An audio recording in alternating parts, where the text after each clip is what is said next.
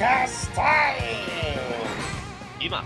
次の放送はファンによるファンのためのファン放送ポッドキャルチャーポッドキャストです。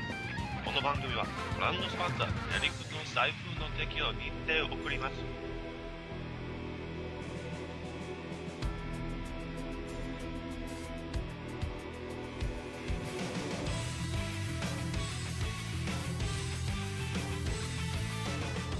Hey guys, how y'all doing tonight? Welcome back to the Fanholes Podcast. We're doing another round of Toku Thursdays tonight, but we're not just doing any Toku Thursday.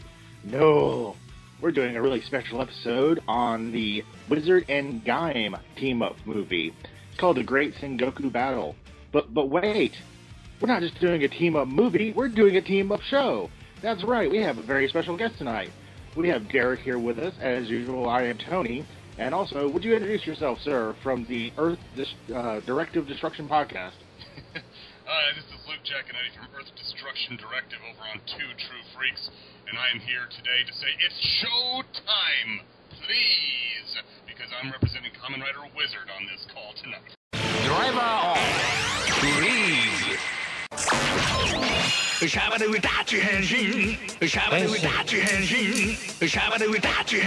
Furame. Curive.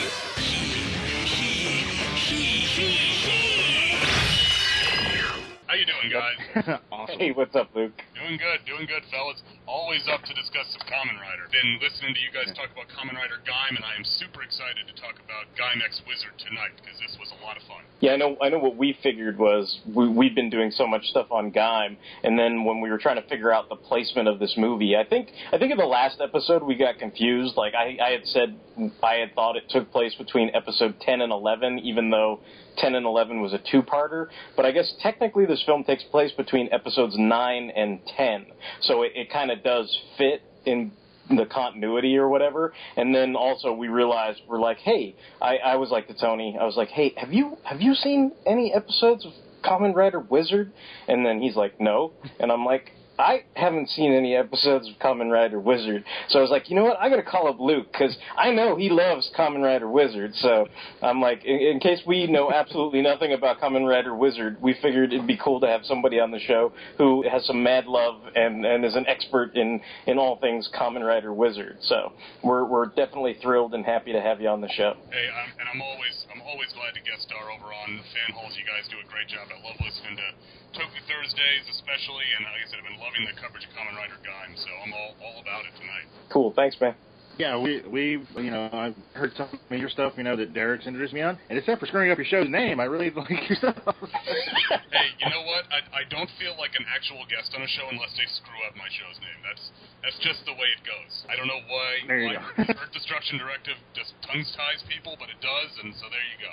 Yeah, it's just it's, it's a tongue twister, but it's a good one though. I, I guess we're just going to jump kind of right into this. What we're going to do is we're just going to do a synopsis. I want to give you the general gist of the movie, and we're just going to kind of have a roundtable, talk about what we like, get Luke's background, you know, with the wizard, and like maybe share some information we don't know about. And of course, me being the Gaim freak I am, you know, I'll hopefully chirp in and maybe you know give Luke a little bit of information he may not know, and hopefully both will come together and we'll give everybody information they don't know. That's how we do it here.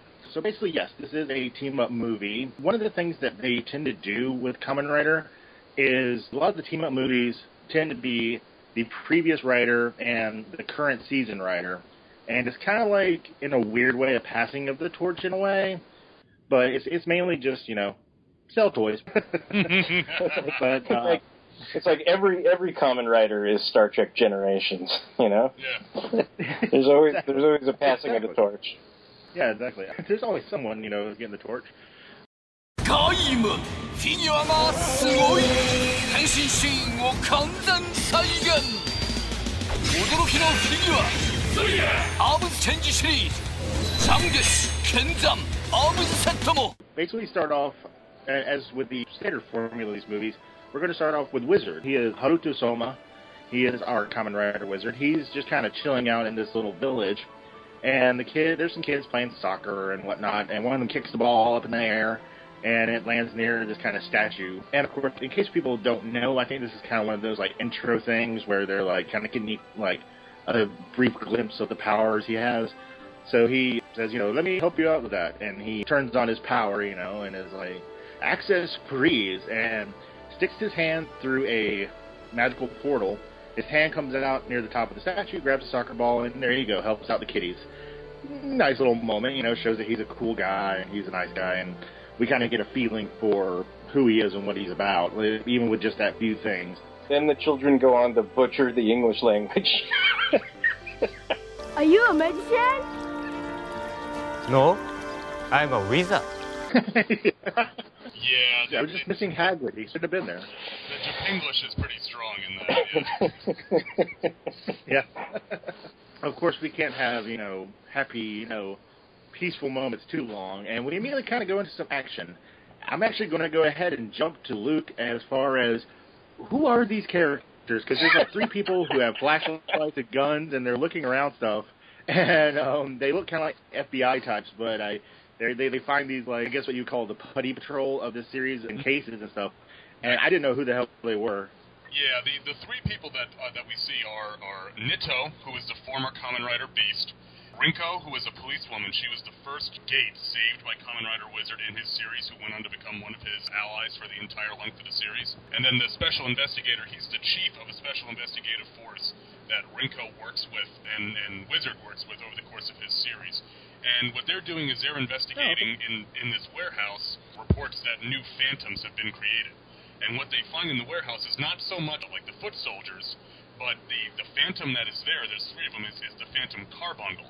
And Carbuncle is kind of the he was the uh, known as Wise Man. He was the head big bad of the Phantoms in Wizard, and he was an Oh, okay. artificial Phantom that was created by science, and so that's why they're trying to create more of him. He was a bad, bad dude.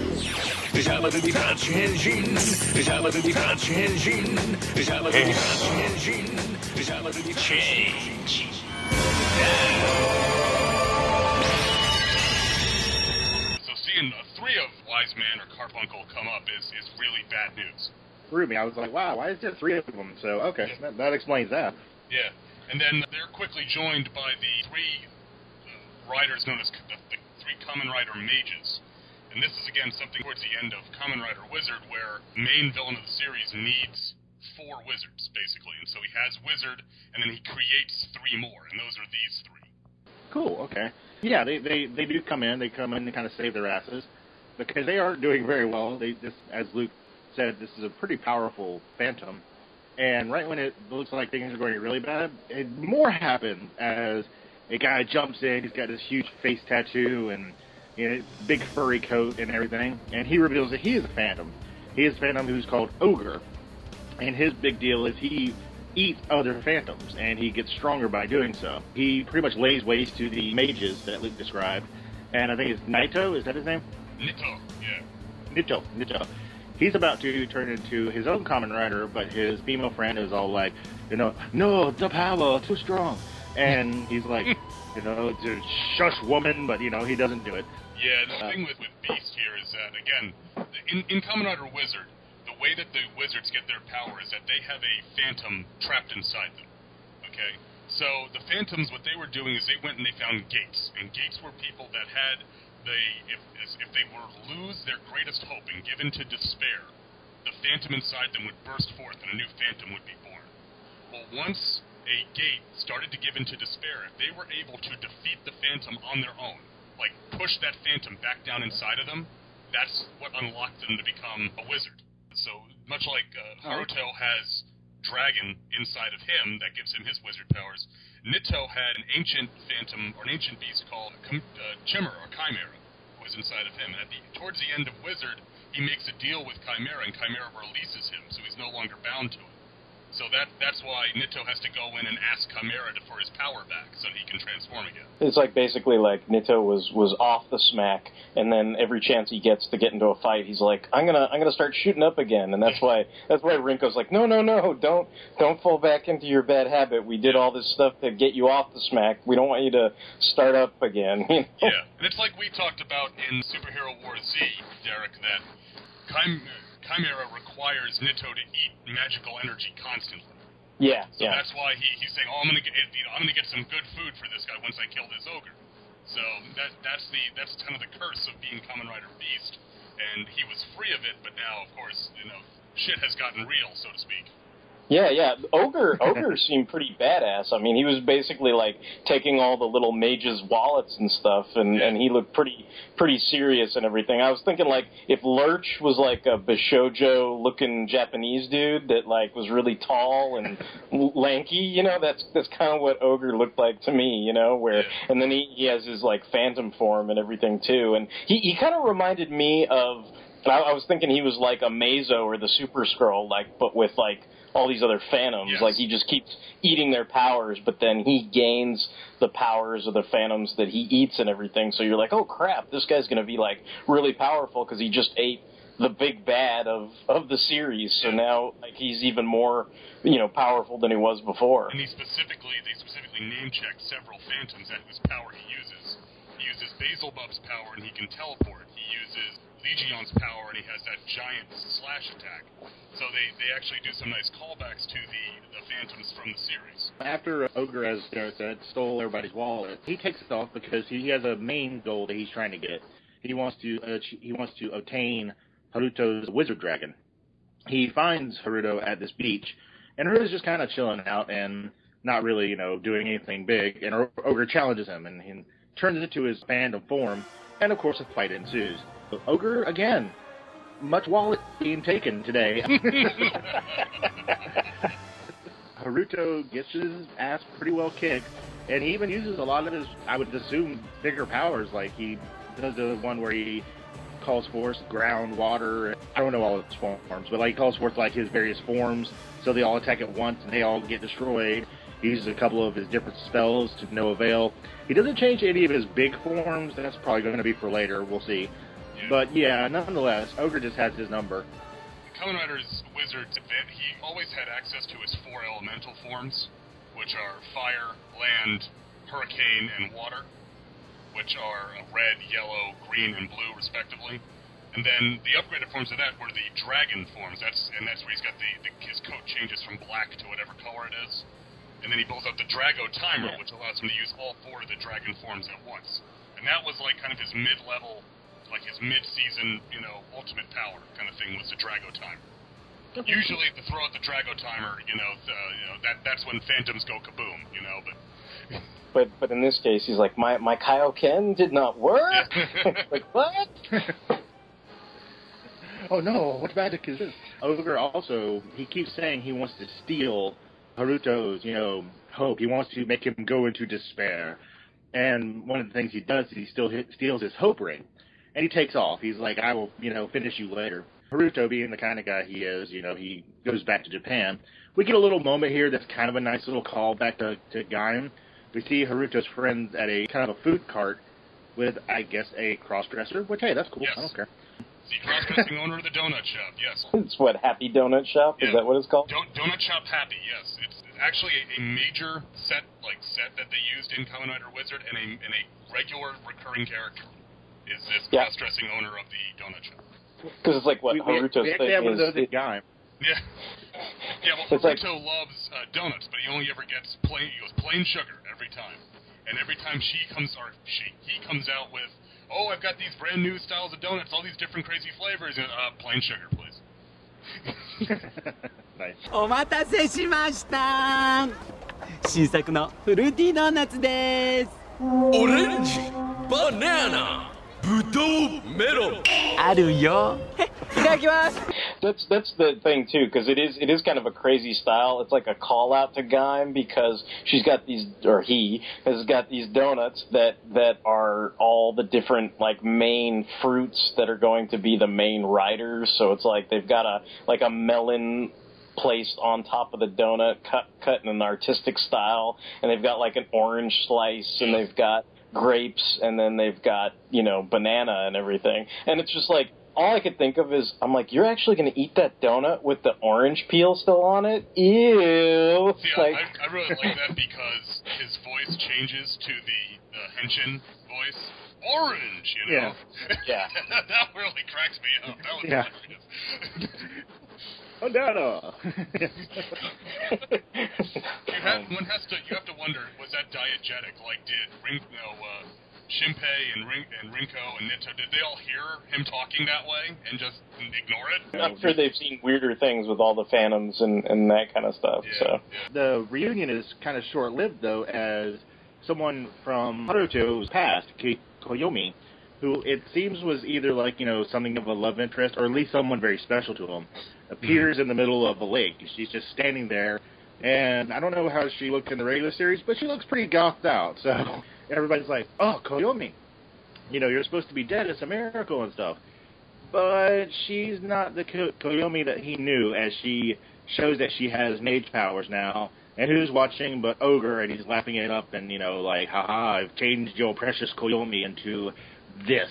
Okay, now again, if anyone had listened to the episode Derek and I did about Superhero Wars Z, we talked a little bit about Koyomi. Koyomi is a very important person to Haruto. She's she's not a love interest per se, but she is very dear, and he will go to great lengths to protect her. And I won't get too much into that because it, it's spoilers for Wizard, and it's actually some really cool storytelling. But let's just say by the end of Wizard, now this is going to be a spoiler. By the end of Wizard, uh, Koyomi's soul essentially is in that hope ring. And so what Haruto is doing at the beginning of this film is the same thing he was doing at the end of Wizard. He is traveling the world to find some place that he can leave the hope ring where it will be secure so Koyomi can rest in peace. And that's why he's traveling the world and he's outside of Japan and all that. Now the the the, the powers that Koyomi possesses, that is the form of the White Wizard. And the White Wizard, again, spoilers for Wizard, well, the White Wizard was the big bad of the series. And if you want to get real technical, the White Wizard and Wise Man were the same guy. And the White Wizard and was manipulating not only all the wizards, but also all the phantoms to do his bidding to accomplish his ultimate goal, which I won't get into again. So to see Koyomi show up as the White Wizard, the White Wizard routinely, to use the vernacular here of fanholes, um, smacked around Haruto and took his wallet on like a daily basis anytime they ran into each other. So to see the White Wizard back, that is bad. And you you can al- you can always tell that the White Wizard means business because when Haruto does his spells, he you know flips the Wizard driver to be the correct hand, holds the ring in front, and says, you know, whatever the spell, then please. So connect, please, or defend, please. Whereas the White Wizard Yeah. will do the same thing, go explosion now. Now. Understand? yeah. So yeah. The- Yeah, and and, it's- and it's she does do right that. now. She yeah, she's she's totally on. And this is also again ogre. Ogre's very interesting because even though he's really powerful, he's big on mind games, and he basically gives Haruto this choice: either he can kill Koyomi and you know kill this important person in his life and fall into despair, or let her continue rampaging as the White Wizard, causing a lot of death and uh, again causing him to fall into despair. So either way, he's kind of screwed on that. However, Naito, even though he's kind of, uh, from what I understand, I don't know a lot, but he's kind of Haruto's rival in the regular show. He he They're- does they're have a friendly rivalry. They're friendly rivals. They they they work Yeah, together. you know, they they they're Nito's always uh, wanting to. He wants to beat the Phantom so he can eat them and use their energy. But they're they're not at each other's throats or anything. They're they're very they're good terms, guys. Yeah, it's kind of a trope in Kamen Rider that the second rider, even if he is kind of a decent guy, he's also a little bit of a jerk ass too. So that's that's kind of a theme. this time he doesn't have no woman telling him what to do, and he turns into Beast Rider. And he's pretty cool looking, actually. There's a neat little scene where he goes into his Phantom world, or his underworld, I think is they would call it, Yep. and he talks to Chimera. And you know, Chimera's like, "You got away once. If you deal again, you may not." And you know, he's like, "I don't care. I have to save my friend." He actually does a pretty good job against the White Wizard for a little bit. Unfortunately, Ogre's not having that, and he jumps in and it doesn't really lay the smackdown on him. He just beats him up enough to where they can get away. By the way, I should mention that he pretty much low blowed Haruto to knock him out, so he, as he said, would not see him kill Koyomi. So, nice guy, kind of.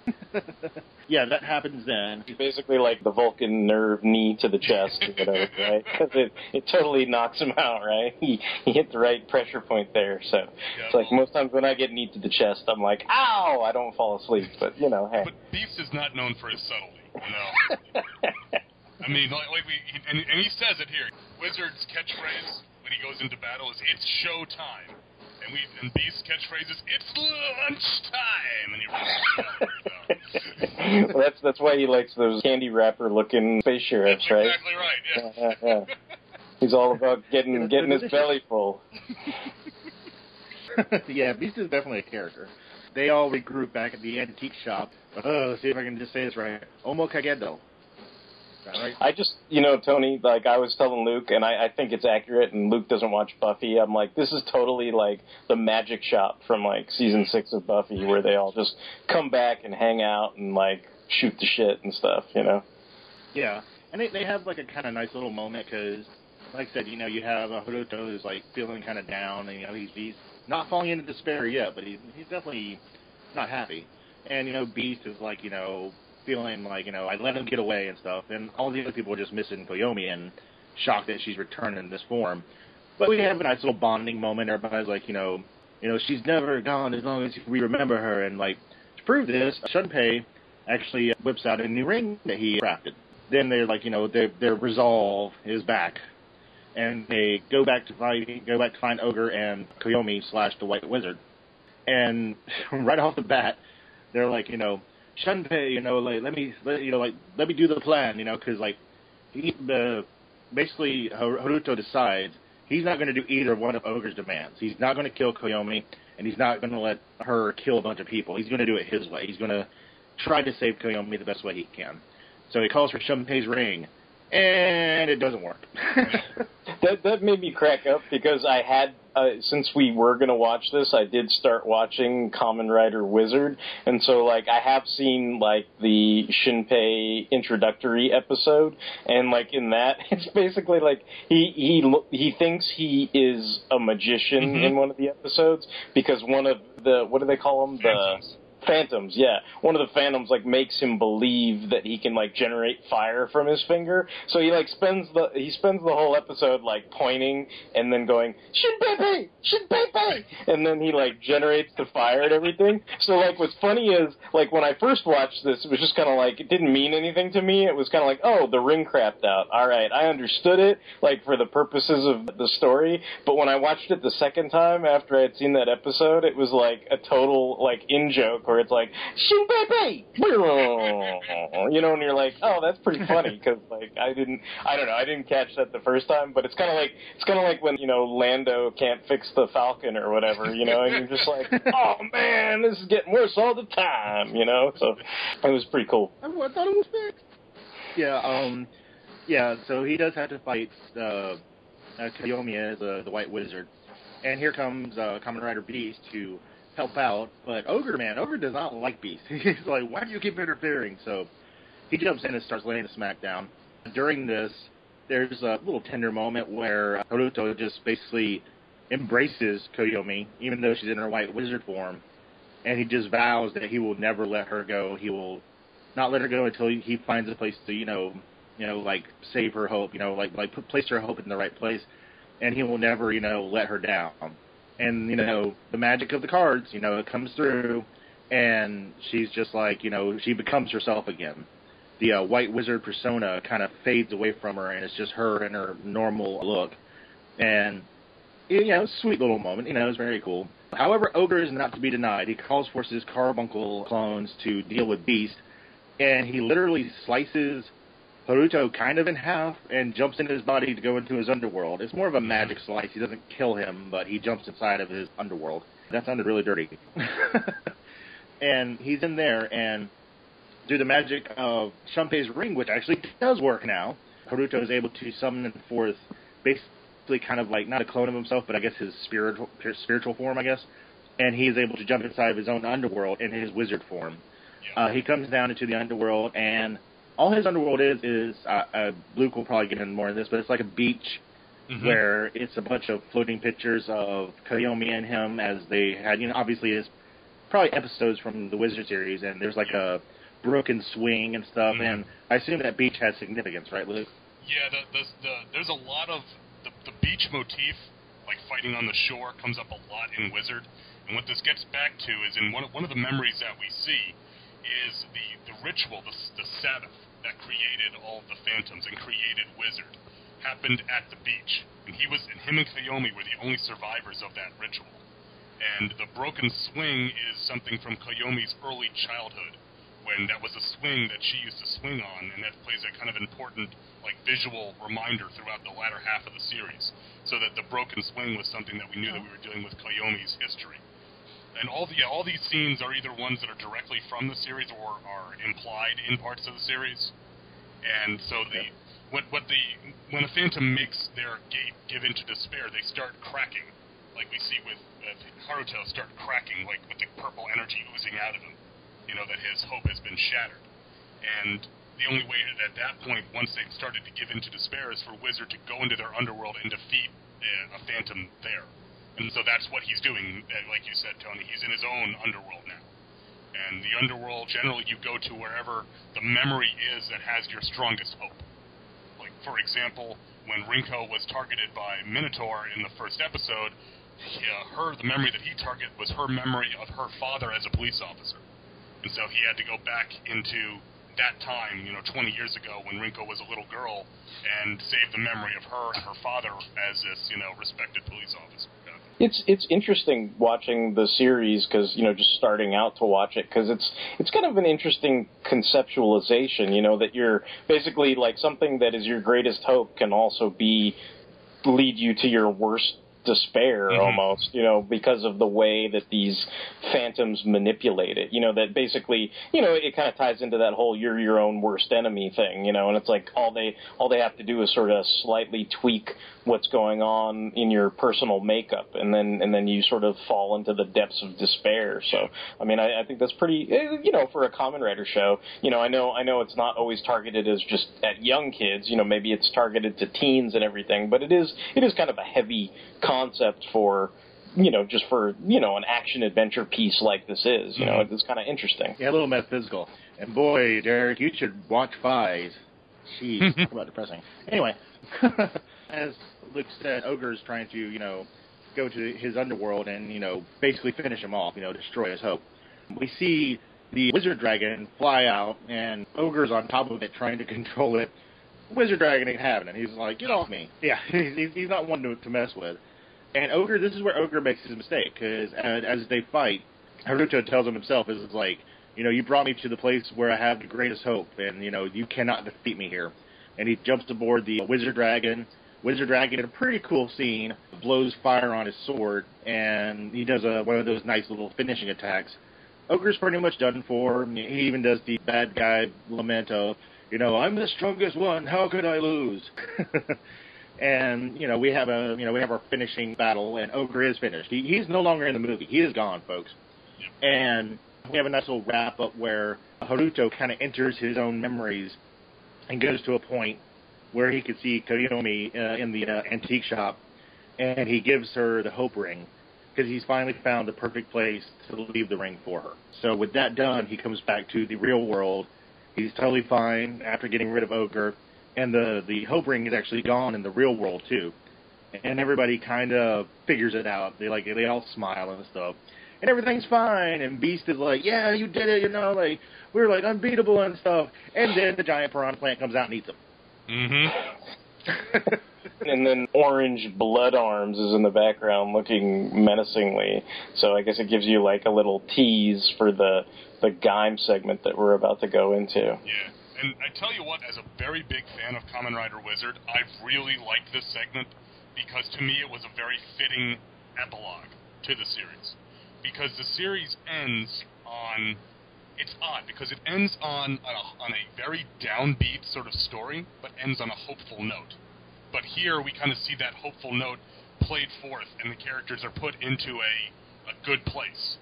And it, it satisfied what I was looking for as an epilogue to Wizard. So I mean, if if this wasn't part, if you don't have that little tag with the Inves, I guess it's an Inves, right? Jumping in and kidnapping Beast and having you know uh, blood orange arms back there. If you don't have that little tag, this works as a standalone little 30 minute guidance as an epilogue to you know as a one year later epilogue to Wizard kind of thing. So I really enjoyed Cool, this aspect of it. And- I really did. Yeah, and, and that's actually what I was going to bring up. Not only does this movie have the longest title, it has two separate titles.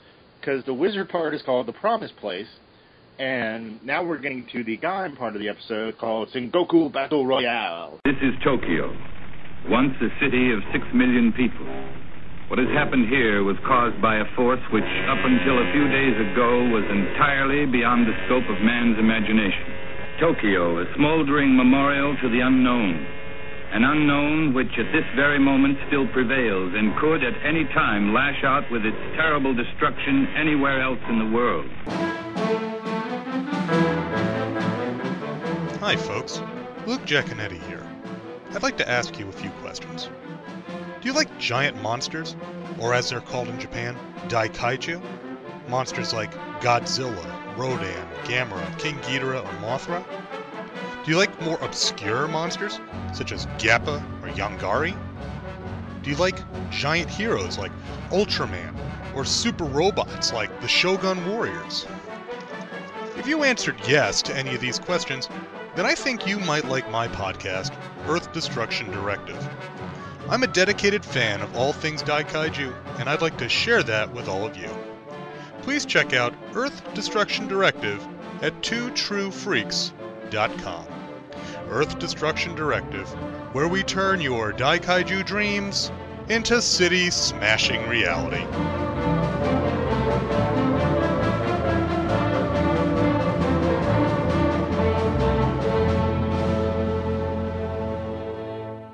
Yeah, so we the last part we left off with is with the Inves looking piranha plant critter basically eating Kamen Rider Beast and like Eric said, what looks like Kota in his orange arms outfit, but you know, very red color, and he has blood orange arms, is behind there, and they're like, you know, at first you're like, what? But man, we'll we'll find out what's going on.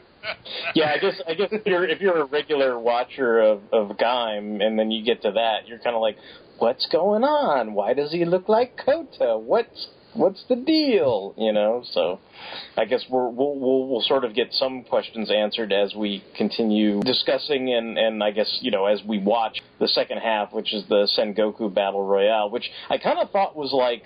I don't know. It felt like to me. I don't know if you guys know the reference, but I was kind of like, this is kind of like Dynasty Warriors, but for like Kamen Rider, kind Yeah. of the, the Actually, video games. The, thing. the one, the one it made me think of was Nobunaga's Ambition. If you remember that game. Okay. Yeah. Okay. Same idea though. Oh, but Luke, hold on. Don't get too excited because we have to start off with dancing. yes. Oh. You know what? You know what I gotta say about oh. that? I gotta say, I, I just I need to say this. Those chicks in the white suits and the short shorts are super hot. Like they're so hot, and I was like, wait, wait, where's their team? I'm gonna bring them on the show. What, what what team do they represent? I think they're just supposed to be like cheerleaders or something. But I was like, I, when I was seeing that, Pentsu. I know that's what I was saying. Like, dude, Team Hot Pantsu is like the Yeah. best team ever. So Yeah, I because I, know Derek, we were talking about this, and you had to review that section of the tape over and over and over, just trying Yeah. to figure out what team Yeah, they might belong I was, to. I was like, what team do they belong to? Because I see three posters. I'm just going to keep watching that over and over and over again. Yeah. I mean, it's research. It's clearly research, you know. Yeah, but I was about to say, yeah. Eric is dedicated to his craft. He is very serious. about it. dedicated. if you don't know about Gaim, one of the underlying themes is is all these various beat riders are part of dance crews, and it's like a gang slash dance crew, and they usually compete against each other on their own stage. But now we have this big, huge, I guess, dance battle royale, and it's all the various teams. And like Derek says, there's a couple of teams we haven't seen, and we probably will never see. And they're just, I guess, there because it's a movie. You got to have more than three teams, you know, make it look a Well, little better. it, it, like, it felt like it was like the Sharks, the Jets, and then the Dallas Cowboy cheerleaders. You know, just because they're like super hot. You know, like that's. No, if you prefer. I don't. I don't know. I don't know if we're kosher with Simpsons references here, but it was like the Battle of Springfield was between the forces of the North, the South, and the East to keep Springfield, eh, you know, in, out of, and next to the Union, respectively. So. Awesome. awesome. Gotcha.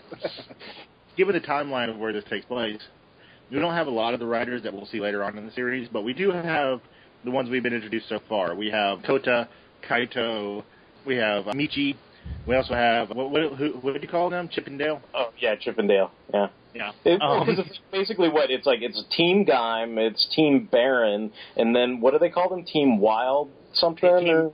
Team Raid, Team Raid Wild, and Team uh, Wild. Yeah, there you go. Okay. Yeah, and they're they're all like you know, they're present, and then it's revealed by DJ Sagara that uh, not only is this a dance competition, but they're going to have a battle royal with all the armored riders, and the winners get a whole batch of lock seeds, which of course everybody wants. And a Um, it's forty-two kind of funny, thousand uh, dollar gift card to Dave and Buster's.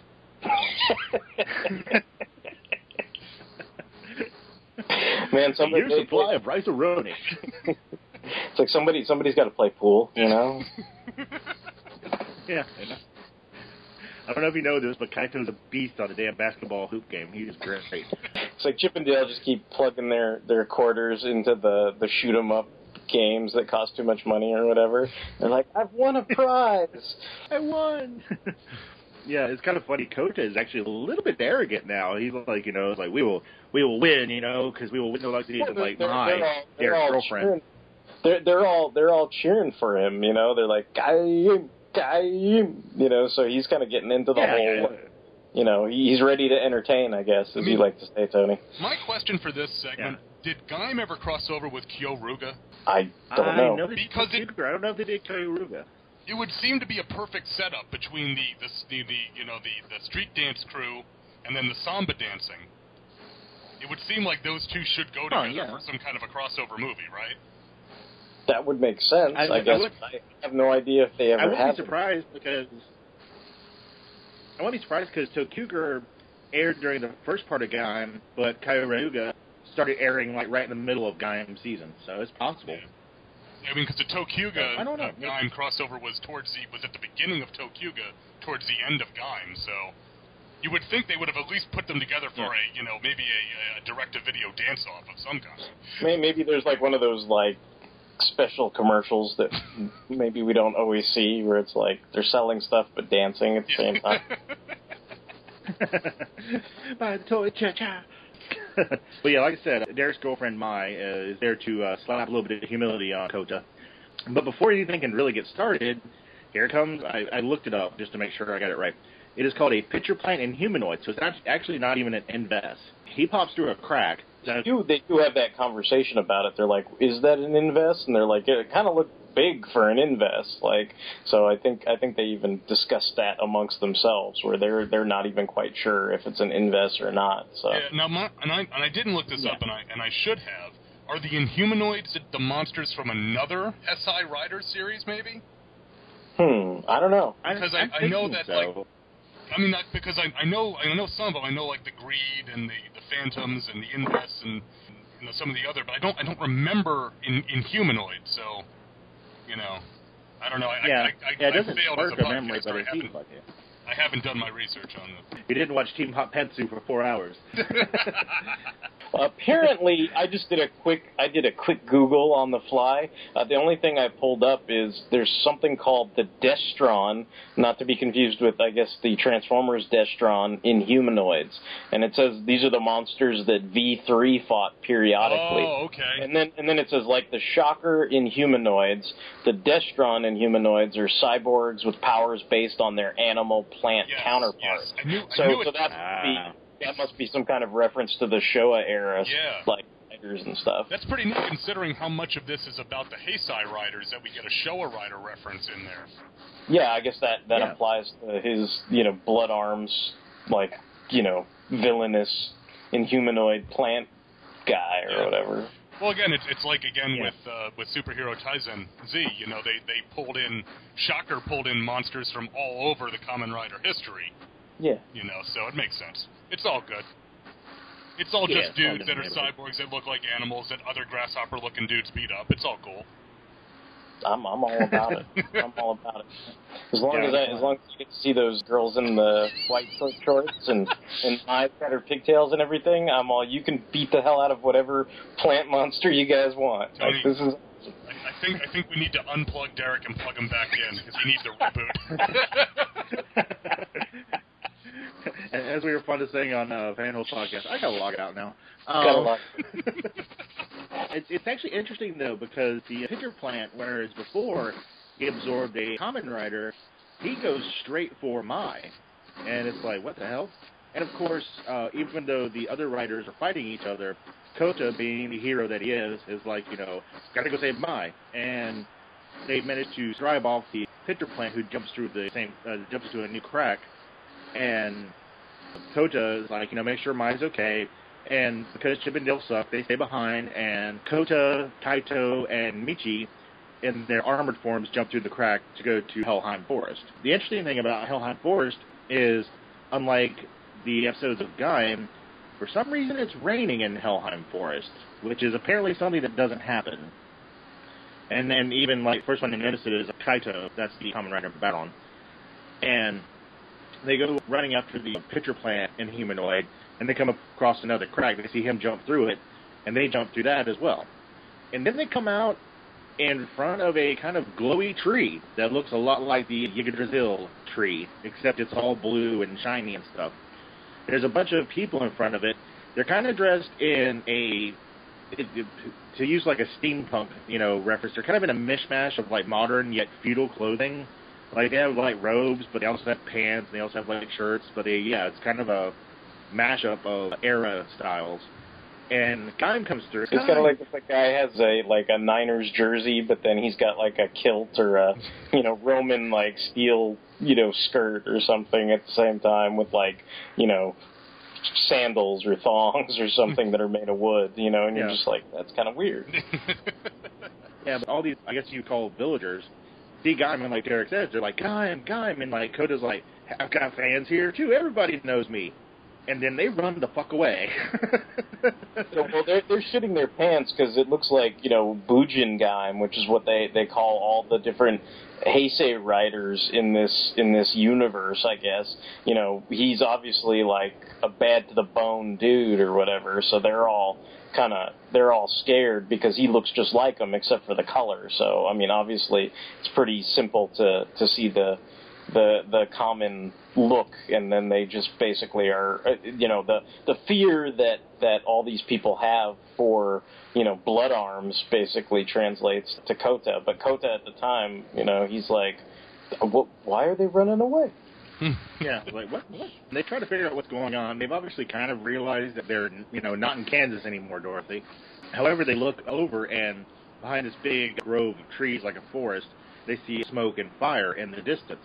And of course, being the heroes that they are, they run off to go see what's going on. You know what might be interesting to mention, and I don't know if this is something that you know Luke might want to talk to as well, but I, I know we discussed like which version of the the sub we would watch before we did this, and I know me and Tony watched the the TV Nihon sub, and I Mhm. think maybe Luke watched that as well. But you, you know what I noticed is in that they call Mai, you know, because she's my girlfriend, and I pay attention to everything that happens to her. You know, she was going to be assaulted by that you know, Inhumanoid, and you know, Blood Arms basically says, you know, oh well, you know, did you get the Miko of Fate? Miko and he's of like, Fate, oh, you know, and he's like, no, I missed, I, I, you know, I didn't manage to nab her, and he's like, well, we're gonna have to get her at some point, you know, and.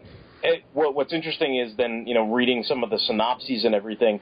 You know some of the synopses actually translated. I'm not sure if Overtime translates it differently, but it, the, in some of the synopses I read, they refer to her as the priestess of fate, which if you're an English speaker means a whole hell of a lot more to you than Miko. You know, Yeah, like and that's actually a fairly common criticism leveled at TVN's subs is that they leave a lot of words words that they feel are are common or should be known to the viewer. They leave a lot of them untranslated like that. oh, okay. And and I've seen that that that's one of the reasons one of the one of the things that fans of Overtime, like you mentioned, and some other fans of outfits prefer them is that they don't leave things like that untranslated.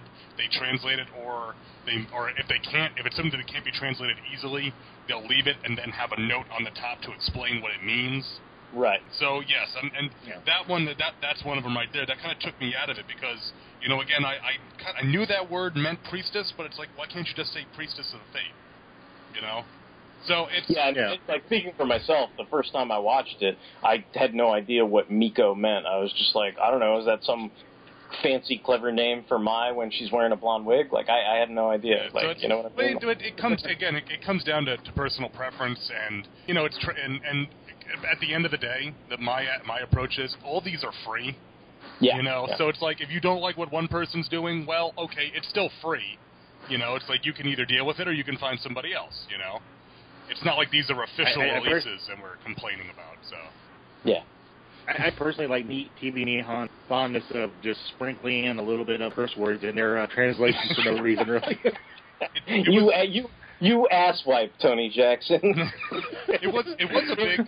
How dare you bring that up? It, it was it was kind of funny for me going from watching Wizard on Overtime to watching this film on TVN, so that like all the fancy like flashy animations for their subtitles, Oh, yeah, yeah. whereas Overtime I'm just a straight white sub. So like when when Wizard for instance changes to fire, they have the he says key key key key, which is fire fire fire fire, and it goes from instead of going from left to right across the screen, it goes right to left because that's the way it goes on the anime on when he changes. And it's like that took that was like what the hell the first time I'm watching it I'm like what they're doing it backwards what and I'm like oh wait a minute I see what Yeah. you're doing now. even, even his font for his talking changes when he changes in Wizard Go. Yep, yep. Kind of cool. Now that, now that we've gotten on, our, gotten on our soapbox about uh, translation services, that is that is an important plot point for later on. The Miko of Fate, we'll just call her the priestess. They get to this castle, and it is being attacked by, I guess they're they would be humanoids, I would assume. And the the guy in the front though looks like Kamen Rider OOO. And that's our first hint that, like, you know, there's definitely something going on here. For anybody who's a fan of a certain Kamen Rider in the show, let me just go and tell you now, none of these Kamen Riders who are the Bujin Kamen Riders, as uh, Derek has stated, none of them are our Kamen Riders from our shows. If you notice, like, you- you'll notice as the, the movie goes on, they have little personality. They're bers- pretty much just champions. They're servants. They they are the most powerful, you know, versions of you know, like the champions for these houses, and they're the houses are named after them. You know, it's like in the in the beginning part, there's a little face off between Derek's boy Fourze and Kamen Rider Kiva. Kiva, yeah. And I, I did like that. I actually had her note just Fourze with an exclamation point because even though this is an alternate dimension, it's like some feudal warlord version of Fourze. He still runs up and yells "Space time!" So it's like no matter what the dimension, Fourze remains Fourze. You know, I don't, I don't, I don't think I understood that this was an alternate universe with alternate Heisei riders until later in the movie when we're reintroduced to Wizard, like the our our Wizard. Do you know what I mean? Like I, I, because I, I was kind of like, hmm, like I, I was like basically like I guess my train of thought was you know peering behind the veils of my brain, you know, peeling the the orange peels into my head. It was just like I was sitting there going, okay, this is cool. This is like a wrap up of Wizard. Like I get it. It's an epilogue. Like this was, you know, it was touching. It was sweet. Like okay, I get it. And I go, hmm, I wonder how Wizard's gonna like run into Gaim. And I go, oh well, look, there's that guy who looks like Gaim. Well, he must he must run into him in this next segment. And then all of a sudden, it was like all this stuff about you know, feudal warlords in the Sengoku period, and I was like all these Heisei riders, and I'm like, okay, Hibiki and all these other guys, and I'm like, okay, I'm like, so how, how, did they end up teaming up? Like, uh, like what, what we? I, I'm like, I thought this was about Gaim. What the fuck is this shit? You know, because I was like, what's going on? So, and, and then you know, then when the dancing started and the girls, you know, came on, I was like, oh, okay, it's about Gaim again. You know, but but it was just that was kind of like where my head was, and then and then you know, like Tony's talking about, we get back into it, and and you know, Tony had been telling me, he's like, dude, I'm watching OOO. It's cool, man. You should watch OOO. And I'm like sitting there going, oh, there's there's the you know Tony's boy OOO, like, and he's like, you know, and then I'm like, damn, Tony's boy got his ass kicked by Blood Arms, you know. Because I'm like, I, I, I didn't make the connection, you know, I, I wasn't of that mindset when I first watched it because I was like thinking it was like the real guy, like transported into the alternate universe, and he's just being, a, you know, a heroic Kamen Rider and sort of, you know, leading these people and, and, and being their their hero, their warlord or whatever. You know, that that's kind of what I thought was going on, and I didn't realize that it's kind of like, you know, Bujin OOO is not the same as OOO from the standard universe. And I don't think that dawned on me until later in the film because, you know, I don't know, maybe I'm stupid or I just, you know, I didn't know, you know. Basically, what happens is they get to the castle, and like I said, they see OOO or Bujin OOO, and Kaito, being the smart guy he is, he just runs into the castle in his unarmored form. OOO doesn't even notice him. He's like, whatever, I'm fighting. However, Kota, not his fault. I, I don't blame him. Him and Michi decide to henshin, and OOO is like, you know, what the hell are you doing here? And like, even though they're fighting the Inhumanoids, OOO turns his attention to Gaim. We have a quick little scene change because we got to get Takatora into this because you can't, you know, you can't have a Gaim without Melon Arms and Getsu. And of course he, he's always in, in interested in what's going on in the Helheim forest. And one of his little underlings is like, all the armored riders who were fighting in the forest earlier have gone to a different place. They they're no longer in Zawame or in Helheim. And of course, Takatora, being the control freak he is, is like, I'm better go check this out. So that's where we get end for Zangetsu. After that quick little respite, we go back to the fight. And as Derek says, my boy OOO gets his wallet taken and the change removed from his socks and gets absorbed by the pitcher plant after Kamen Rider Bujin Gaim pretty much beats the crap out of him. Also during this though, as I said, Kaito ran into the castle. And who does he run into but Nobunaga? Hi, how you doing, buddy? it's it's kind of a cool moment because Nobunaga is very similar in his mindset to Kaito he believes that the best way to achieve your goals is by strength and by force. And Kaito was like, I dig this guy. And Nobunaga's like, I dig this guy. and not that way, guys. Get your get your get your heads out of the gutter. Come on. His little, I guess you would say, lieutenant. She is with him, and he pushes her aside as a bunch of inhumanoids rush the castle. And a kind of like pretty badass scene. Nobunaga goes down, holding all these inhumanoids as the castle crashes around him, and he's like, you know, you know, I, I, you know, like I choose you to like, you know, be the guy who will, you know, take this country by force. And he runs off by himself. He gets the girl out, but he kind of goes his own way. I just thought that was kind of a cool little scene, and it's like, you know, like I said, Nobunaga. Okay, well, okay. I'm like the hottie boom body that he runs out of the castle with is named Ranmaru, and I just, I just gotta say, like, you have to have like Van Helsing levels of suspension of disbelief with her because it's like, dude, she just like survived an exploding castle. She's about to get attacked by like all these like thugs in the middle of like some village or something like that and gets pushed around. But regardless of this, she has perfect, beautiful makeup the entire time, and I'm just like, you look awesome, baby. I don't know how you did that with like all the exploding castles and bullshit going on and everything, but it's like, and I don't know where they get all their, you know, Vidal Sassoons in the middle of the feudal Sengoku period, but she looked awesome. So thumbs up to her. Congratulations. yeah, not a not a hair out of place. I, I forgot to mention before Nobunaga fights the big one.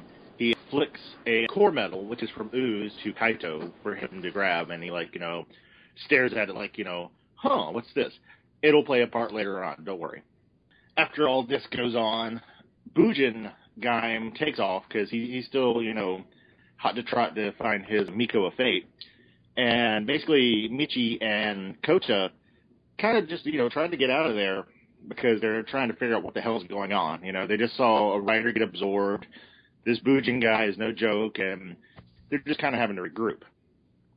And then we come to our character, Ayato Tokugawa. And wow, I, he's not really a douche, but man, he looks like a douche. well, wait, you know what? You know what's funny? Because I kept looking and I'm like, I'm like, he he obviously has like to, to me, he's got the features of uh, a Westerner or a non-Japanese guy, but he's speaking Japanese and everything. So I, I had to look him up, and it, it's interesting. Like his I guess in Japan his like stage name is Joy, so that's kind of douchey. But his real name is Joseph Greenwood, and apparently he's English Japanese. So I mean, I don't know who on what side or whatever, but you know, you know, he he, uh, he must have like you know his mother or father, you know, must be Japanese or the other way around or something like that.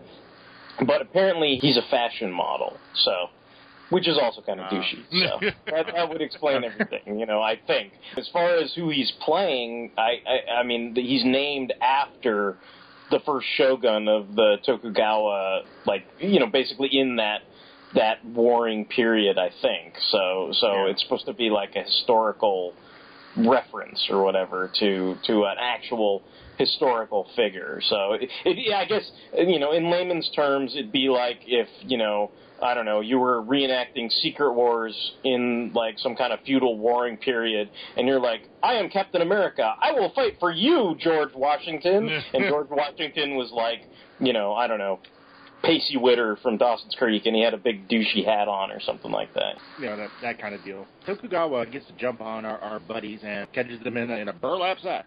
He's very happy about this because obviously he's got some plans, and later on he kind of gives us like basically all the stuff we've been telling you about the Bujin riders and how the Heisei riders are are those guys like alternate forms, and it's kind of a feudal Sengoku period where each rider is a different house and they're trying to fight to unify the country. He's our exposition guy. He tells us all this and he reveals that his own rider that was serving him was the wizard, the Bujin wizard, and he got killed. So, and it's also revealed that the Bujin Gaim serves no one. He is in this for himself. He does not serve any house at all. So, we get a little bit of a backstory. We also learn what happened to the wizard of this period, which I guess would help Derek. That's that's probably the moment where you're like, oh. well, well, I, I don't know. It's weird. I felt like I felt like to me, like we'll get into the moment I went, oh, later, because I think it's still at this point I'm kind of like, wait, I thought this was supposed to be a Wizard God team up. Wizard's dead. Like, what the fuck's going on? You know, like, and why is he working for this douche with the hat? You know, like I didn't. I, I still was kind of a little confused. So. Oh, that's fine.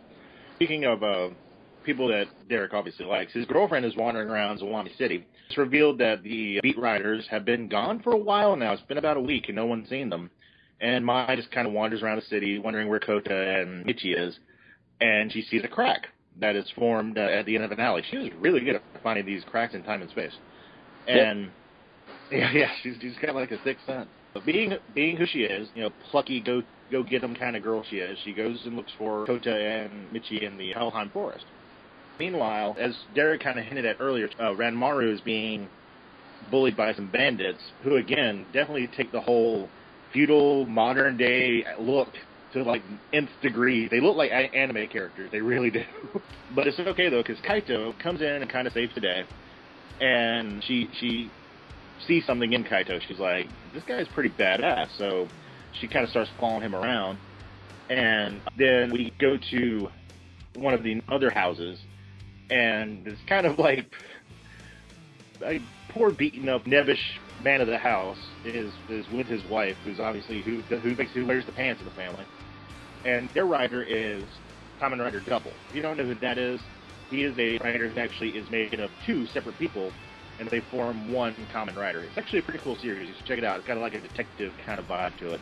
It's pretty. Yeah, I, I yeah. So that, that we watched, like I, I thought it was pretty cool. I kind of like like Double always reminded me of like Firestorm in a way because it's like you you got to have the two guys to make up the the Kamen Rider and everything, and they don't exactly you know they the personalities kind of clash and stuff like that. I don't know I don't know if the the way the ruling houses were done in this was like sort of a nod to that, like that the you know the wife wearing the pants maybe is representative of you know one part of the personality, and then the guy that's kind of nebbish is maybe representative of like another personality that like the people in control are actually two different people, just kind of like how Doubles is made of two different people. But you know, I thought yeah. it was kind of interesting. Unfortunately for them, here comes Bujin Gaim ready to kick some ass, and they of course send Double in to fight. Actually, Double does a pretty good job. He does not get his wallet nearly badly as taken as my boy OOO. He's lied. This is my credit card. um, you will not get my pin. He will not get my pin number that easily. Unfortunately for him, Zangetsu Takatora intervenes, and he doesn't realize that this is not our Gaim. So he helps Gaim and gives a couple of good wallops to Double. Womp womp. You know, like good job, Takatora.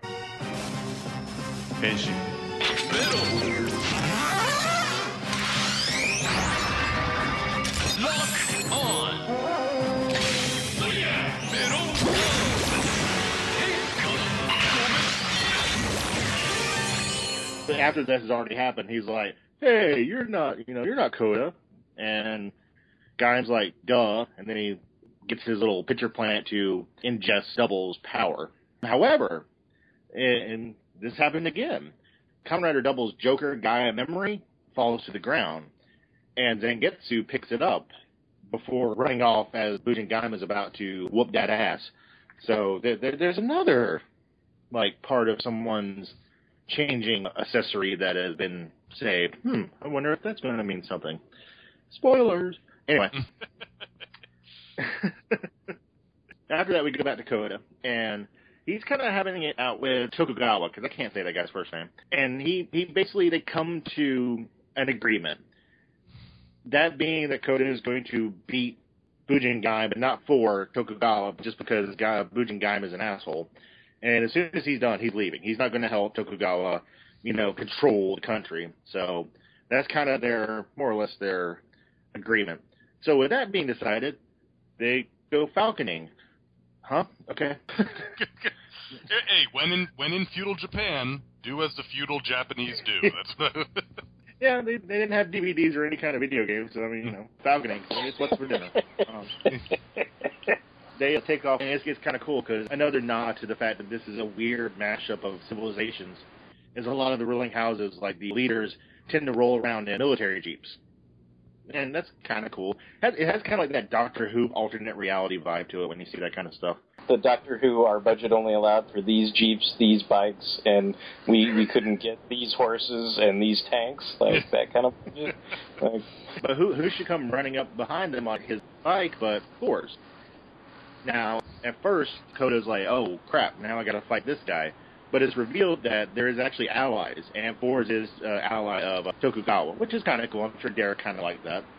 Fourze zooms in front of the jeep though, and he's like, you know, watch out! And who else? Who else but Gaim comes in? Bujin Gaim comes in to be him and just kick the crap out of everybody again. Sadly, Fourze gets absorbed, and one cool thing though is we actually get to see Michi use his very like less used Kiwi arms armor, which he doesn't use a lot in the main show. So it's kind of cool that they got to use that, and it's actually pretty effective. But ooh, dun dun dun, Ryugen Michi gets absorbed, and that's when like things kind of get real for Kota. Yeah, yeah, because this you know? this was the point where I I think this was part of my first O moment because I was like I was like, oh well, if Michi just got absorbed, I'm like they're gonna undo like everybody's absorption, so it's like not. You know, it's not for really reals. Like they're not for really reals dead because Michi's coming back for sure. Like so, I was kind of like that. That was my first clue about the whole AU type stuff. And then and then the other thing too is I guess technically like this is the first appearance of Kiwi Arms, I guess technically. Like I don't think have we seen Kiwi, we haven't seen Kiwi Arms on the show before, have we? I, I think he uses I think he uses Kiwi Arms for the first time in the series in the first in the in the two parter with the Lockheed race. So yeah, I think the movie. Right, right. So that's why that's why this is between nine and ten because this is technically the first time he uses Kiwi arms, and then he uses it in that two parter that we talked about in the other episode. Okay, yeah, yeah, cool.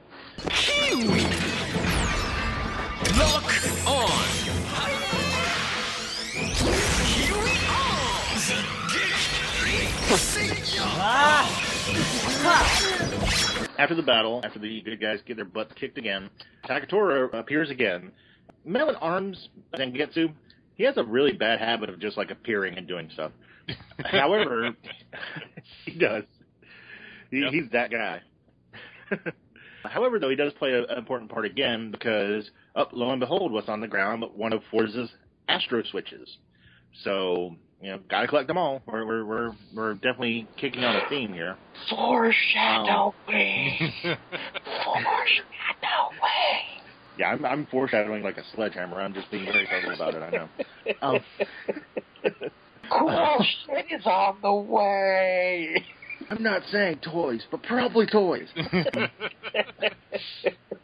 Back at Tokugawa's castle, Kota finds out that Kaito really has kind of taken Nobunaga's stance, and he's pretty much rallying armies, and he's he's going to you know march and you know burn burn Atlanta, and this this kind of you know throws a little bit of a hitch in Kota's thing because he's like, crap, you know I can't let Kaito do this, but.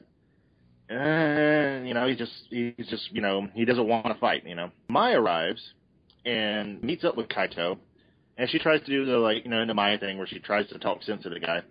But Kaito is just like, do you not know me? Uh, strength. This is like a period of strength. The, the strongest survive. This is where I. This is my home now. This is this is my jam. You know. Well, yeah, it's kind of like he's kind of like getting that realization where you know that that kind of thing. I know they talk about it in Sin City with like the character Marv, and it's like they they kind of say like he's the kind of guy who would have been at home like in the Roman gladiatorial ring, or you know like he's a man out of his time or something like that. And and I think for for what Kaito's current philosophy is at the moment, you know that's. The, the, he's basically like this place is happening. I'm all about this place, like you know. So he's he's into the way things are are done here, you know. I, I like that because again, as, as Yeah. someone who's, who doesn't watch Gaim, that gives such great insight into his character right there, in just that one little uh, exchange where he talks about this is a time of of power, you know, and and it's and you can see you you get so much of of Baron right there that you're like, okay, you're on board with his motivation for what he does in the rest of the film because you understand why this is uh, so appealing to him. You know, it's the you know it, it's the the power, it's the strength versus power argument. You know. Yeah, yeah. And then one thing he says that will be brought up later is like to to him in a weird way this is kind of a game, like the Inves game is like the way to win the game is to achieve the most power, you know. But he's he's not really plus by mine. He's like, whatever. I tell you what, why don't you go tell Kota and all his friends, you know, like, you know, I'm coming, you know, winter is coming to Tokugawa. He's like, I'm coming. Tell him hell's coming with me. 変身 Banana! Lock on! Come on! Banana arm! Mai's riding uh, in the in, in one of the standard jeeps of the House family, and has been out of this for a little bit because we've been talking about Gon. But who should show up through a crack? And I would assume it's a timey wimey thing where he jumped in right after the pitcher plant did. But here comes the real wizard, and dun da da da, he is here to save the day. And ma- mainly he's trying to get his buddy back. This is the point where I was like, oh, like I get it now. Yeah, the, the note I have is Haruto is here to kick ass, basically. yeah, yeah, it's I, pretty I'm cool. here to kick ass and eat plain sugar donuts, and I'm all out of plain sugar donuts. Plain sugar donuts have not been invented in feudal Japan. it might be a little pissy. Uh, again, the pitcher plant fails to abscond with the Miko of Fate, so damn it, you know, I'll get you, Gadget. Kota and Haruto, since he's uh, hanging out with Mai, uh, meet up and they, you know, talk and kind of we get we get a nice little moment here where Kota he's not he's not being a pussy. He's not like trying to wimp out, but like in that last battle with Fourze, you know, he saw Fourze get absorbed. He saw his friend Michi get absorbed. And one thing I didn't bring up is during the battle, a couple of uh, Tokugawa's, you know, samurais or whatever you want to call them, they get killed, like straight up killed, you know. And he runs to one of them, and as, as he's dying, you know, he's like, you know, he's just all he is is saying just like, "Serve our Lord," you know, make sure he wins. And again, that's that's kind of heavy, you know. it's like Yeah. Yeah, seriously. is yeah, he's like he's like 17, 18, 19. He's not that, you know, he's not an old guy, you know. It just kind of gives you like this like, wow, well, I, I can see where he's coming from. However, Luke's boy Wizard, he, he's kind of like, you know, smacking some reality on him. He's like, we're here to protect people. That's what Kamen Riders do. That that is our job, you know. And if you don't do that, you know, what what good are you doing for anyone, you know? Yeah, and, and this was another scene again, like the earlier scene with with Kaito, that I really liked because it very ably demonstrated the difference between Haruto and Kota's personalities. I get the feeling that that Haruto is a is a bit older than Kota. He's a bit more mature, and whereas Kota still has a bit of the impetuousness of youth, Haruto is a very I don't I don't want to say cold, but he's a very cool individual. He doesn't lose his cool very easily. Whereas it seems that, that Kota, when he gets his when he gets hot, as we say down here in South Carolina, you can tell right away. You know, he wears his wears his emotions on his sleeve. Yeah. And, and doesn't always think things through the way that Haruto does. Because Haruto uses his head a lot. I really like that because again, it, it was it was it got into the you know the, the, the these are the basic themes of Kamen Rider. Is like you have this great power. What are you going to do with it? And and and Yeah. like Tony said, like it, it's a it's a smackdown of reality. It's like, look, understand that's the situation. Are we going to help people, or or are we going to go out and get revenge? What? How are you going to use this power that you have?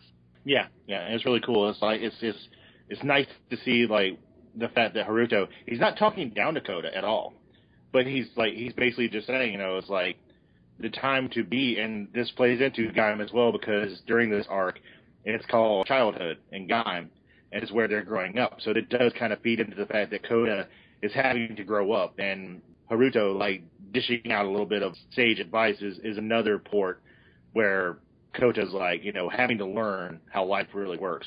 So that is pretty cool. I think at this point they're not entirely sure that that they're going to be able to save Michi either.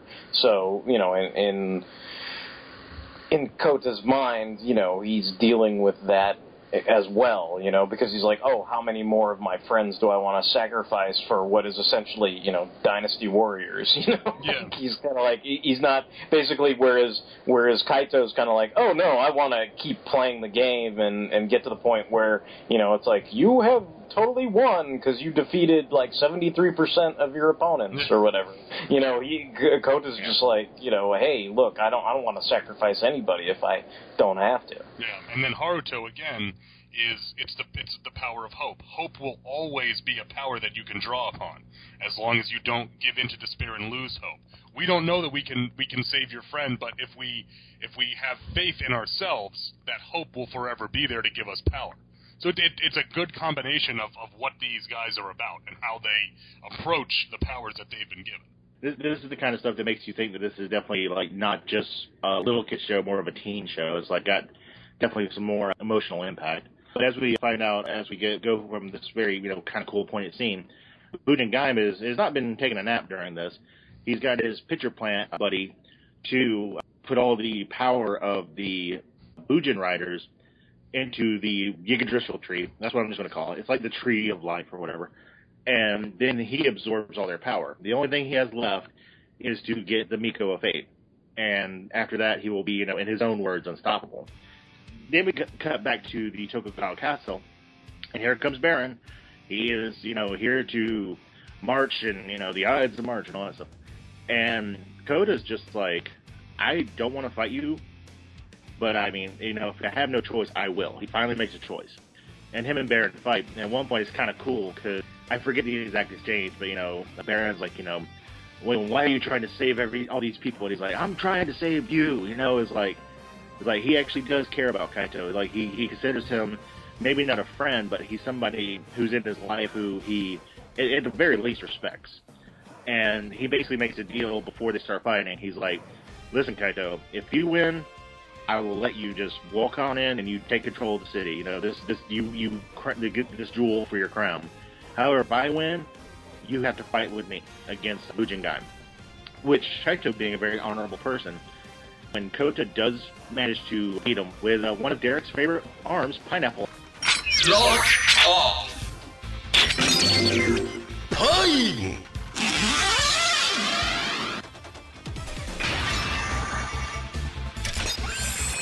Lock on. Pine armed. Funsai destroy. Yeah, I liked Pineapple Arms also. I've Oh. never seen that one before. That was, and I love and I love pineapple like as a fruit. So to have it be a cool suit of armor for a Kamen Rider is like double good for me. Yeah. I'm like, Kota gets all the cool fruit. Yeah, we mentioned that one time. Derek Because like, all the fruit I like, Kota gets. I'd get stuck with like cantaloupe arms Yeah, or uh, something, something I can't stand, you know. like cantaloupe arms. oh. Kumquat arms. You get like tomato. It's like, wait a minute, what? Tomato is a fruit. It's like, oh, seriously? For reals? Oh. that's, that's how that's how it would come down. It'd be like, tomato is a fruit, is a fruit. it like comes over the head. Uh, yeah. But with that, with Baron joining Kaito, it's not even five seconds before uh, Bujin comes in to wreck shop, and he's here to basically take control of everything. He's he's all about getting that uh, Miko uh, fate, and he uses, I guess, I would guess the Inhumanoid's ability to control plants, and they use the roots of the Yggdrasil tree to more or less destroy the castle. The tree actually grows from inside of it to the top. During this, Mai gets knocked out. She gets knocked the fuck out. She is out for like damn ten minutes in this, and the whole time Tokugawa's like, my, my, my, my, my. So you're saying he sounds like one of the seagulls from Finding Nemo, basically. Bye, bye, bye, bye, bye. Oh yeah, pretty much. With this, Zangetsu shows up, and they ma- managed to actually harm the pitcher plant Inhumanoid enough to where we get Mitsuzane Michi out of the plant and Nito. So now we have our two missing guys who are like major characters in Wizard and Gaim free. It's good to have Beast back. I mean, I missed that crazy SOB. So now that we got these guys here, we have the six Kamen Riders, and they're ready to team up. And you know, it, it is a team up movie to take on Bujin Gaim. And the nice thing that Tokugawa actually does serve a purpose because he gives Kamen Rider Wizard the Bujin Wizard's Infinity Ring, and Kota is has been carrying around the Flame Ring that he I, I forgot to mention that Tokugawa gave him earlier. He was like, you know, for joining my side, you know, keep this as more as an important memento because he actually did consider Bujin Wizard his friend, which is like I said, he looks like a douche, but he, he's not that bad of a guy. So He just looks like a douche. He's not actually a douche. Yeah. Yeah, I wanted to ask this to you, Tony, because this is something that, that I thought about when I was watching it. Like, I know you've been saying, like, Takatora shows up and just does a bunch of stupid shit this whole movie, and it's like, it's it's interesting because I, I think based on what, what I've seen of Gaim and what, what I've watched with you to this point, it's like, to me, Takatora is the big bad of Gaim, you know? And in this, it's kind of interesting. It's like, it's almost like he's just sort of a clueless buffoon because they didn't know how to write him yet.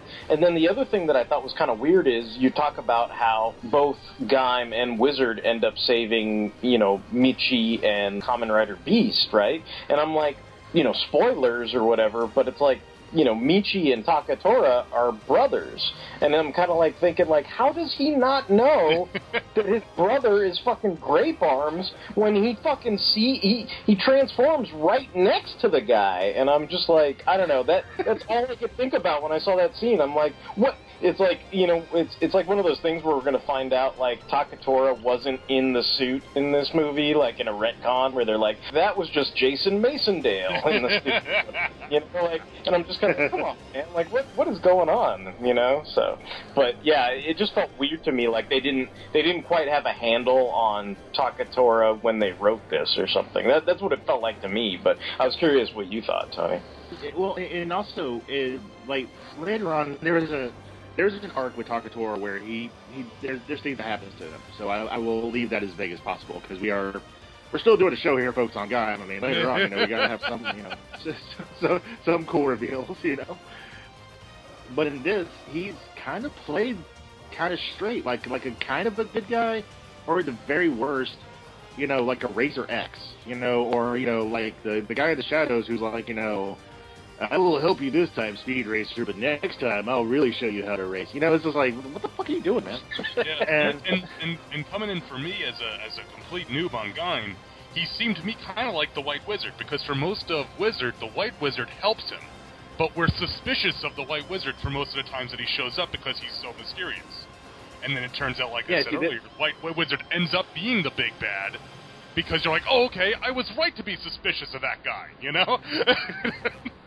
Yeah, so, it's, yeah. so it's like, Yeah, I, like don't- I don't know what to make of this guy coming in. It's like I don't know. Is this guy a movie character? Is he going to be important? Is he always this weird? So it's like it, it, as a as a viewer coming in fresh, it, it kept a mystery about it at least. You know. Well, I can tell you in the in the Gaim show, it's, it's not a spoiler because it's like the first three or four episodes in. Like when he shows up, when he makes his debut, he like he he steals Kota's wallet and then looks at him and goes, "Here, have your wallet back," because he's just like, "You disgust me."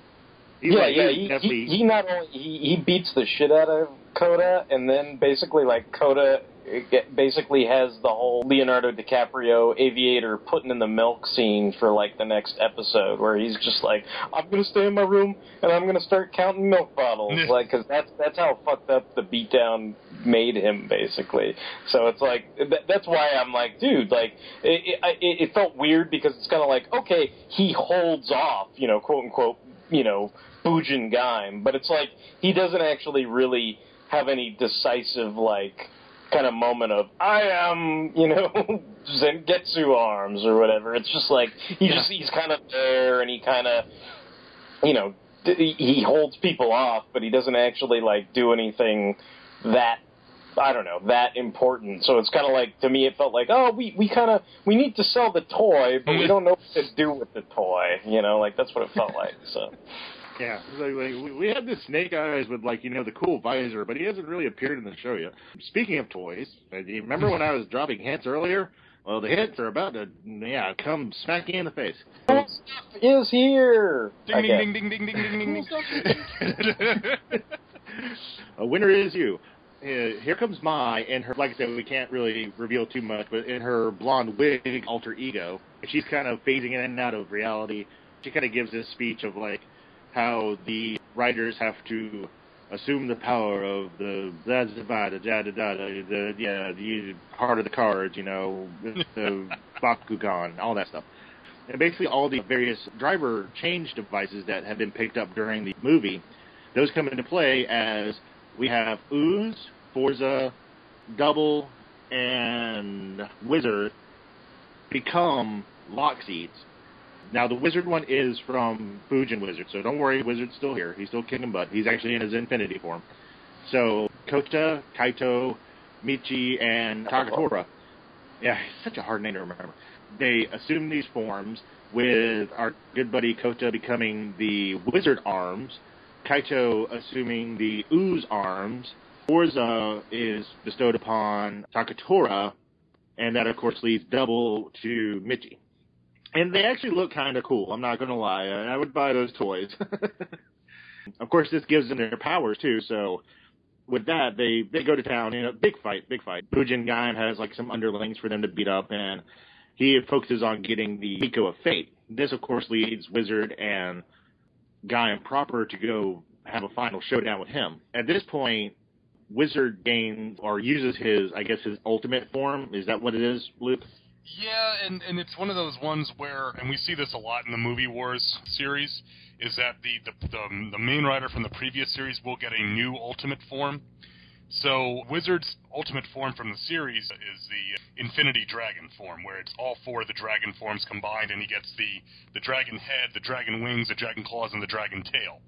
In the last hmm. Wizard movie, he got the dragon. I forget what they called it, like burst mode or something, and he got like a silver version of it. And so now he's in Infinity Dragon Gold. So it's all the Infinity Dragon powers plus he's gold. So yeah, he's he's ready to ready to whip some shit, basically. I, I thought it was kind of funny how Yeah. Beast comes up and he's like, "Hey, wizard, what's going on?" And then he's like, "Wait a minute, you're wizard, you're wizard. Wait, what? What's going on?" And they can't tell everybody apart, you know. That's again, Be- Beast. You, you said it, Tony. Beast is a character, and he is great in this. And I, and I love that he just goes hyper. He doesn't get another boost, but he still he still thinks he's the toughest guy on the field of battle too, even though he's probably outclassed by everyone around him. So that's why we all love Beast. But, but even despite their amazing powers now, Bujin Gaim, he reveals his like super rose something power. I don't even know what the hell it's called. He basically merges with the Yggdrasil tree, and he has this kind of lower half now. It is really weird, Derek. Did you notice that like when he was turning into that, they played the riff from Kamen Rider? Uh, Yeah, yeah, Yeah. yeah. It was the nice. it, it was the I'm in love riff. The woo, woo, woo, woo, woo. Yeah. Yeah, I was like, what the hell? Like, and I'm like, what? Uh, wait, Maybe it's because I was in love with Blood Arms Globulus looking for him when he was tied to the flower or whatever, you know. Like, but yeah, I don't, I don't know. I don't know what was up with that. Now, now, now that Gaim has round two of power, he straight up like sucks Kota and Haruto in inside of him to like I guess you know absorb their powers. Tony, if I could just jump in real quick, I do want to say it's funny you oh, mentioned go you had to collect all the Bakugan before. The way that Bujin Gaim in Blood Orange Arms fights here, spinning around, he looks like a Bakugan top, just spinning around, slapping people around, you know? It's like somebody really revved up the little ripcord on him and let him go, you know? I just picture Oh, two kids yeah, on YouTube. Oh man, look at him go! He's really spinning around now. Look at that. He's gonna win this match easy. Maybe the greatest, greatest Bakugan Beyblade Yu-Gi-Oh master ever. This is the greatest Bakugan match of all time, guys. I mean, I'm serious. Seriously, you guys. Um, If I had a girlfriend, she would totally love this.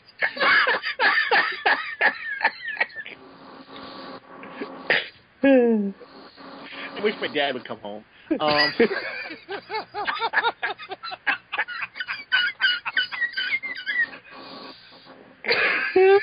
Oh, wait, we're off. We're derailed now.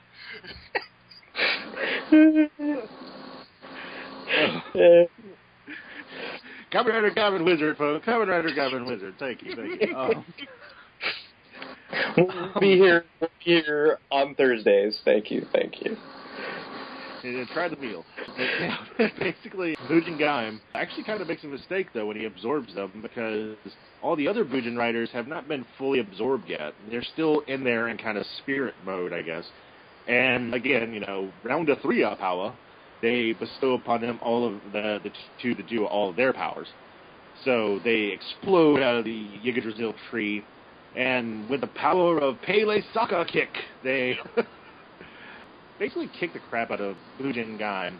Uh, the, the only thing I didn't like about the the ending, I will say this real quick, as far as the ending of Bujin Gaim, you don't really see him die. It just it's just a big explosion, and I mean you assume he's gone. You, you don't see him for the rest of the movie, and it's just like that's kind of a let down, you know, finishing, you know, of such a badass character, you know. You're, you're like you're like Batman at the end of Death in the Family. You're like, "Where's the body? I need to see the body."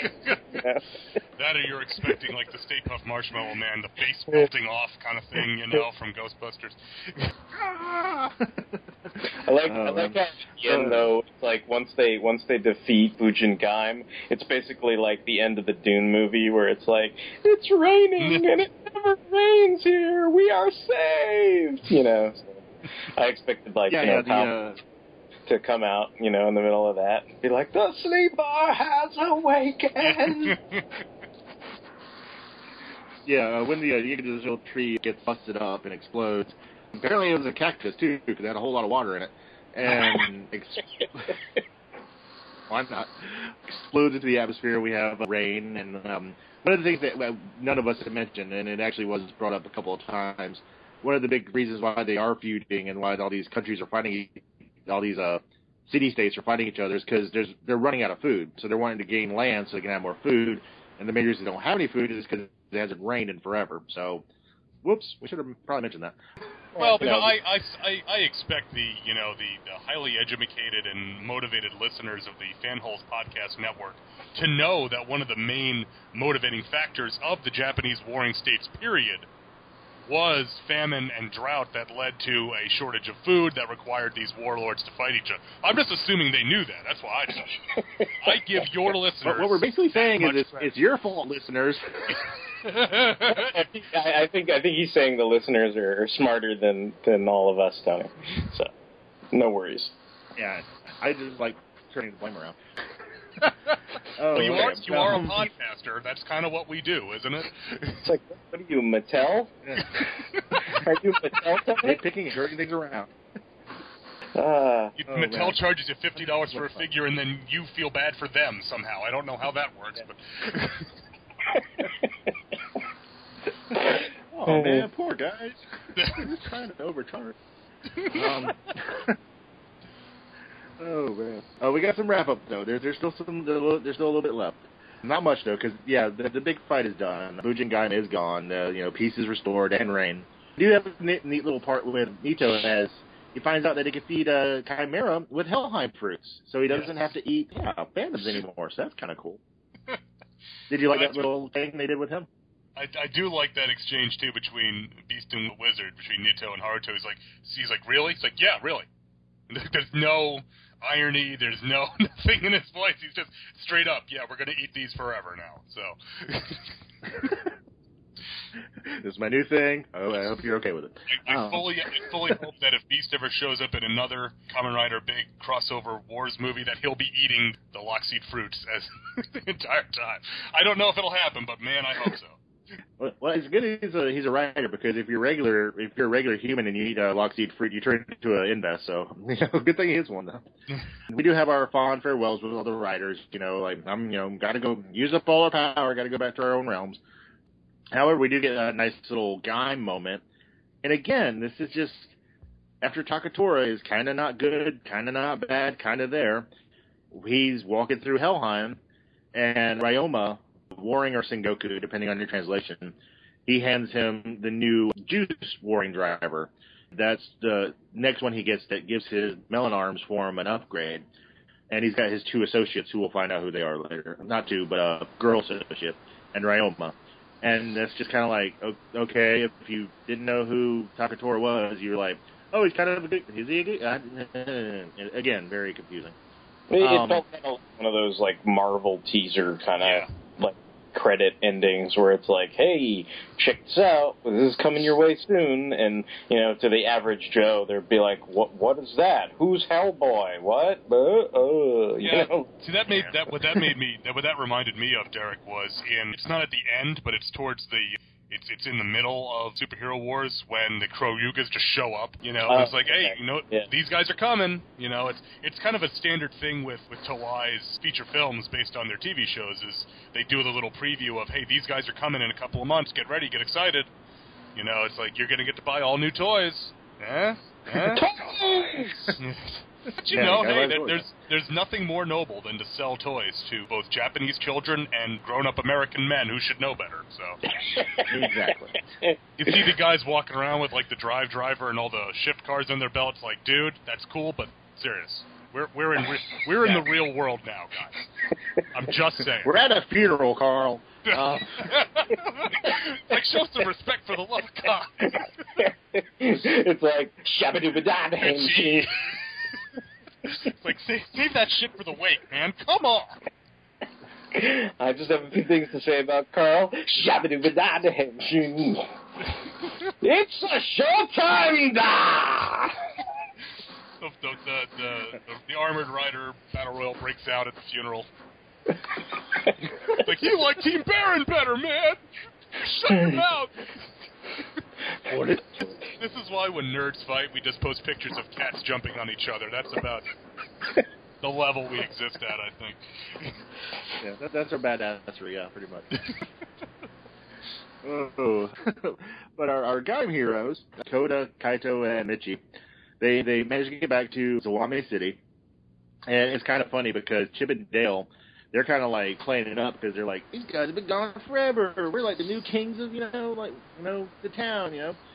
And they come in, they're like, oh, no, you don't, you know, and they're like, ah, wah, wah, wah, which is, it's cute, you know, it's like, yeah, ha, ha, you know, you, you guys suck. It's like I'm out of it for a little while, and Chip and Dale get delusions of grandeur. like, Chip and Dale, a Jedi Knight? Come on, what's going on? Oh. And that that is pretty much where our movie ends. 仮面ライダー戦国時代平成仮面ライダー15作品記念新たなるムービーバトル始動ウィザード最強の敵現る 暦地獄を見せてやれ。最大の危機にウィザードの前に立ちはだかったのは変身。お前は暦じゃない。正体を表せ。ついに完結。そして外務登場。戦国乱世の真っ只中天下取りバトルが始まる。行くぞ。変身。俺はこの力で天下を取る。次々と名乗りを上げるライダーたち戦国バトルロワイヤル。全ての武人を倒し運命の御子を手に入れる時天下はこの手に。ウィザード最後の勇姿。風雲球をつける中外務出陣。役者は揃った。さあ勝ち名乗りを上げるのは誰だ？仮面ライダー仮面ライダーガイムウィザード。天下分け目の戦国ムービー大合戦12月14日奇跡の大変身を見逃すな That is, that is Kamen Rider. Kamen Rider Wizard Gaim, the uh, great Sengoku War. I guess, like, even though we went over a lot of stuff while we were going into it, any kind of in depth thoughts, I'll, I'll go to Luke first since he is our guest. Like, overall interpretations or anything you didn't get to chime in with as I, I rattled and prattled on endlessly? I think you did a good job considering kind of the the loosey goosey wandering nature of the story that we get here. I, I really enjoyed this. Like I said, I've I've been listening to you guys talk about Gaim, so I'm I'm familiar with it, but I'm not. I haven't watched it, so this was the first time for me, other than like I said, the the Gaim ToQger crossover film, to really get get my feet wet with the Gaim stuff. And I thought it was pretty neat. Visually, it's very interesting. The fruit thing was kind of an oddball thing for me when it started, but I love all the motifs based on the samurai and, and feudal Japan and the armored warriors type. I love the look of Gaim with the orange arms, where it looks like he's wearing the samurai armor, and of course, blood blood orange arms looks fantastic. And and yeah, it's really menacing.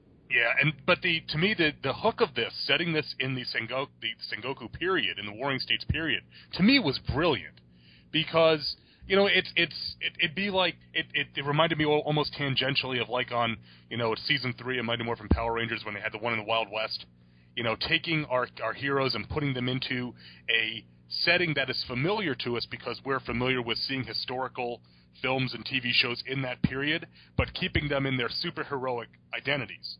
So to me, it was a great mashup. I really liked that. Okay, guys, it's time. Time? Time? Time for what? It's morphin' time!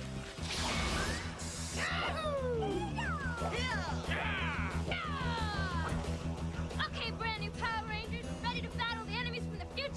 future? At these fancy duds. Uh, the, the the character Oh, work I yeah. thought was you know it, it the characters are they're they're Kamen Rider characters they're they're they're broad but we got ex, you know I'm exposed to these characters that I'm new to and I can understand them very easily and the interplay between them like I said between Haruto and, and Kota I loved that because it really showed okay both these guys are Kamen Riders they're both heroes but we're not all the same you know that's that's it's it's something that I've I've seen a lot in, in more in Super Sentai where it's the idea that you know we're we're all part of a team and we all have similar powers and all that but each one of us brings something different to the table and it's how we can use you know the the nemawashi the alignment of the roots so to speak One thing me and Derek, one of the reasons why me and him like Gaim so much is because of the characters. They're so strong. They're very enjoyable. Yeah, yeah. And just one thing I thought that was odd is that Ogre has the power of all the phantoms. Okay. The Bujin Gaim gets the power of all the all the Bujin from the tree, and then Wizard and Gaim get the power of all the Bujin again. So it's like we're just going all in, all in, all in constantly throughout the film. You know? It, it- yeah, it felt really big. It, it, it did have an epic feel to it. I will give it that. It was it was pretty cool in that respect. I really dug it. I really dug it. I'm I'm I'm, I'm still watching. I'm watching Drive right now, but I'm not watching anything else. I might start watching, you know, mixing in some Gaim with the Drive right now. It's been this got me interested enough to to check it out. Cool. That's awesome. I, I, I like that. Like I know I know some people have a tough time with the whole fruit thing at first. It sounds like, and then and then too we kind of goof on it. But I I can see why people are like, what? It's about dancing. It's like I don't want to watch Kamen Rider, not Bring It On. But it's like it's it's just a minor moment of of you know it, it, it's it's part of the world, but it's not it's not the primary focus. So and especially in this, I mean, it's like for a movie level event, it's like yeah they touch on it in the opening, but then it's like you never really have to deal with that dance off competition ever again, basically until the very, very end of the film where it's just calling back to it or whatever. But I, I mean, this is always fun for me. I mean, I like watching all the Gaim characters. You know, I think the the fact that Baron and and Gaim basically having their feud and also accentuating their their character traits so well. I mean, it's easy for like a newcomer like yourself, Luke, to see their character types right away, and and it also reinforces, you know, what what fans of the series like basically already know, you know. And then and then the other thing that's cool is what you mentioned about setting it in the the Sengoku warring period and having it in that weird kind of feudal, you know, semi Mad Max ish kind of environment, you know, it, it does really. I mean, especially given Kamen Riders are so colorful, and and you know, it's like they probably stand out just in Japan in and of themselves because of you know their outfits and how they're dressed and how everything they do is usually very outrageous and outlandish. But it's like you put that kind of character in a, a, a feudal period or a past period. I mean, it, it's basically like what if you put Kamen Rider Wizard in the middle of a noir, like black and white detective yarn? You know what I mean? And it's just like, wow, he really freaking pops. You know, like, and it's, it's like that's what it feels like for all these Heisei era riders that they introduce because they all really, you know, stand out among the crowd. That's why it's like it's basically easy for me to see like, oh, you know, it, it's funny because coming to it from like a, a toy collecting standpoint, it's like if you go and look at all the Kamen Rider toys, they all sort of, I, I don't want to say they blend together, but you're sort of overwhelmed because they all are so colorful and, and, you know, outrageous and everything. And you're just like, I don't know who these guys are. And the more of these shows that I watch, especially like this one, it's kind of like now I'm like, oh yeah, that's Tony's boy, OOO's. And it's like now, like, OOO's kind of Judge Dredd looking like sort of color palette like now stands out to me. Because I'm like, oh yeah, he's got like the yellow and the blues and the the green kind of leggings mm-hmm. and I'm like, oh yeah, yeah, you know, he he basically, you know, I'm like I'm like he kind of has that that Judge Dredd look to me, you know, a bit, you know, like at least in terms of the color palette.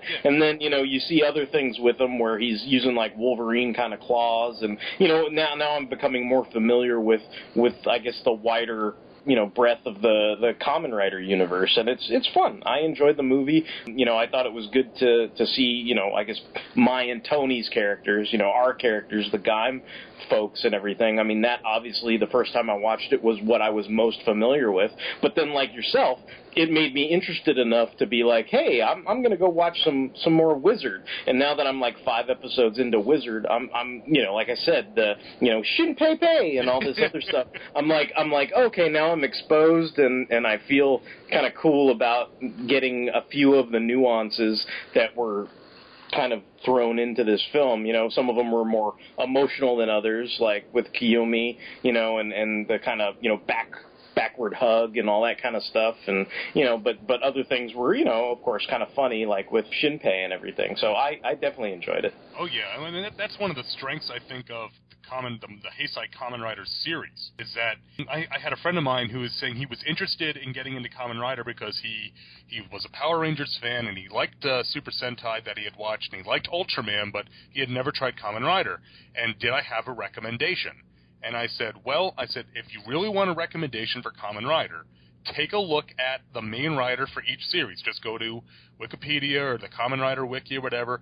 Find one that looks interesting and watch that. I said they're all, none of them are bad. There are some that I might like more than others. There are some that that's going to be different for everybody. But they're all of such a good quality, and they all are because they're so focused on their own universe. They build their own story. Tony, you were saying that you know the characters in Gaim, even only 10, 11 episodes in, are the main driving force while you're enjoying the show. It's the same with Wizard. I mean, the the strength of the character and the story early on is what hooked me. You you can't really go wrong if you look at say Blade, and I love the look of Kamen Rider Blade, and you say that dude looks cool, and you read like okay, his forms are about a suit of cards, and you know they they they it, it's all card based stuff, and that sounds interesting to you. Hook it up, and you'll enjoy it, and then that'll be your boy, you know. So there, there's Yeah. enough there's enough Yeah. of a depth and breadth to the to the series that it, it, it fits into a lot of people's wheelhouses, you know. Yeah, and I, I think if you can keep up with us and all the different Kamen Riders that are in Gaim, it, it, it is actually kind of like this breath of fresh air to go into reverse and watch either you know the Showa era or the Heisei era, like the older riders, because usually like kind of what you guys are saying is there's a main rider and maybe there's a rival rider. Mm-hmm. Do you know what I mean? But with with Gaim, it's like yeah, there's the main rider, the rival rider, the rival to the rival rider, the rival to the rival's rider, rider, and you're just like wow, there's like tons of riders in this man. So if you if you can keep up with us and and and Gaim, then then you can definitely easily get into any of the other series. About the only one that competes with Gaim, I think, for the number of riders is Ryuki. Because Ryuki has oh, Okay, all, okay. has 13 riders, and Yeah, yeah. the the who works with who, who's a good guy, who's a bad guy, it's all kind of up in the air sometimes. It's like there are a few guys that okay, Scissors is a bad guy the entire way through because he's a psychopath and he's a so and he's a serial killer. Tech, okay, I'm okay with him being a bad guy, but it's like, okay, is Gai a good guy? Is is Knight okay? It's like, okay, there's all these different guys and they're all they're all have their own agenda, kind of thing. But yeah, this Gaim that- is a bit is a bit like Ryuki in that sense. So they, I, I, it's it's good to mix it up, like you say. Yeah, that's what Gaim, it, Gaim totally does the same thing. It like it gives you a lot of riders, and like there's obviously you know you have Kota, you know he's the good guy. You have there's a guy named well, I don't want to spoil anything because we're not that far into it. There, there's a guy who's evil who stays evil. Let's just put it that way. Vague, but yeah, but there are So you could do it like Drive, where you've got your main guy and then his secondary rider, and then an evil rider, and then two of them switch, and one becomes an evil rider, and the other becomes a secondary rider. Yeah, yeah. Yeah, yeah, yeah. It gets crazy, but it, but it is, it's a fun ride, and, that, and that's the thing. It's like a fun ride, and I think that's what I, I I could say about this movie most of all is like the wizard part was really good, but it was definitely a setup, and I could watch the wizard part alone, like you said, Luke. Even though I haven't watched the wizard series, and it had a nice completion, you know, because I, mm-hmm. I I got what was going on, you know, I understood like you know this person's important to him. He he really cares about her. He, he wants to make sure that her memory is like you know kept safe. Totally easy to like you know jump into, and then with the the guy part, you know, it, it's just balls to the wall. You know, it's just like here here's everything. You know, just strap in and just hold on to your butts. You know, Yeah. just- it's like I don't know if So either very of you cool. guys have ever been to Universal Studios in Florida, but when when Terminator 2 3D first opened down there, they sold a shirt, and I think my bro- either my brother or my father may actually have bought this shirt, and it just had on the ba- it just had on the front on the breast it just said the the Terminator 2 3D logo, and on the back it said "Sit down, strap in, and shut up." You know, so that that's kind of what this film is like. It's like you're here, good, here we go. yeah, pretty much, yeah. But yeah, uh, I think Luke did a really good job of summing up Kamen Rider in a nutshell. There's so many different types of riders. Like I know Derek himself, he recently discovered Fourze, Fourze, and the reason he likes Fourze is because he's space, and Derek Derek loves space, and he was like, this guy is about space shuttles and going into space, and like he has like you know rocket punches and shit. I am totally on board. Yeah, I, I was. So, yeah, yeah, I was definitely definitely into that. Yeah, and For, Yeah, so Fourze- there- there's something for everybody. Too, so. Yeah, I mean, if you want something super Yeah, yeah. serious, you know, you can go back and, and there, there are some really serious ones, and if you want some that are more lighthearted, there's some more lighthearted ones, and then there's ones in the middle. You know, so it the tone is even even varies from series to series, but it keeps up the quality overall. Yeah, exactly. A real good example of that is actually not in the Heisei era, but the last two of the Showa era, which was Kamen Rider Black and Kamen Rider Black RX.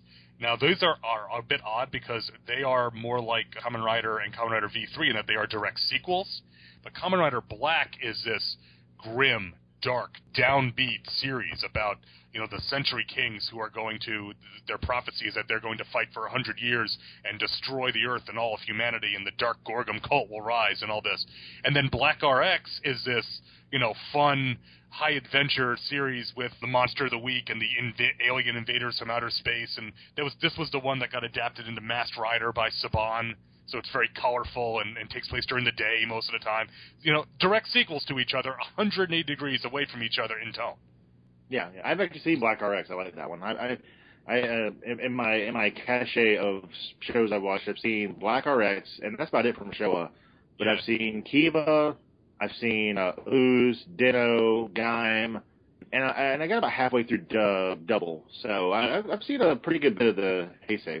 Just Period. just to just to give the the listeners a, an idea of of where I'm at, and and I think Derek and I touched on this a bit in the in the Superhero War Z episode. The first Kamen Rider I watched was Black RX in raw Japanese when I was in college. You know, but you know, you get you get people, and and again, you know, I love that, that we have all these great fan sub outfits that get us these shows within days of them airing in Japan. But you know, to sound like the old man on the porch, back in my day, we watched it in raw Japanese three years after it aired, and we liked it. We loved it. So we're living in truly in a golden age of tokusatsu right now. Yeah, don't, don't don't feel bad. Me and Derek have many times on the show been like, you know, I remember when I used to have to watch the, you know, like the Japanese Transformers on VHS copies, and they were dubbed by three preschoolers who didn't know how to speak French. And I was like, that that or they were the raw laser discs and I was like grabbing my my Japanese friends to be like translate this Yeah. and they're like you don't need to know anything Yeah. it's a kid show just watch it Yep. I'm reminded of Transformers, not something. Yeah, I'm reminded of something that someone said to me a long time ago. It's like guys that watch anime in Japanese and think they can speak Japanese would be akin to a, a guy in Japan watching the complete series of My Little Pony and thinking he could speak English.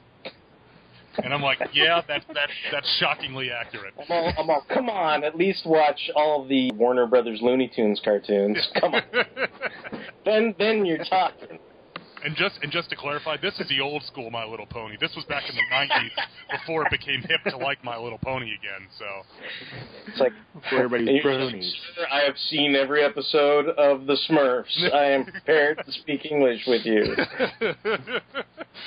you put it well. The Smurfs was a French property first. Like, just shut up. Just shut up. Okay. I watched Pepe's The Smurfs. It's like, let's talk English. Bonjour!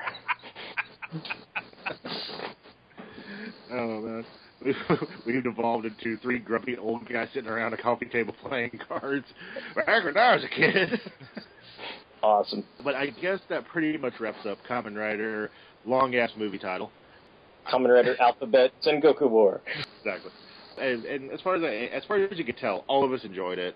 I think we all highly recommend if you like Kamen Rider, and even if you don't like Kamen Rider, check it out. I mean, it's it's an hour and a half. It will it is worth the time. It will not leave you dissatisfied. I mean, it's got action, it's got comedy, it's got hot babes and hot you know hot pensus. So I mean, come on, man. I mean, yeah. I mean, what else Yes, could you possibly before want? we uh, before we sign off, Luke, why don't you tell the listeners where they can find you out there on the interwebs? On the interwebs, this newfangled thing. You know, here they got the internet on computer now. So Yes. uh, that's something you know, everybody should look into.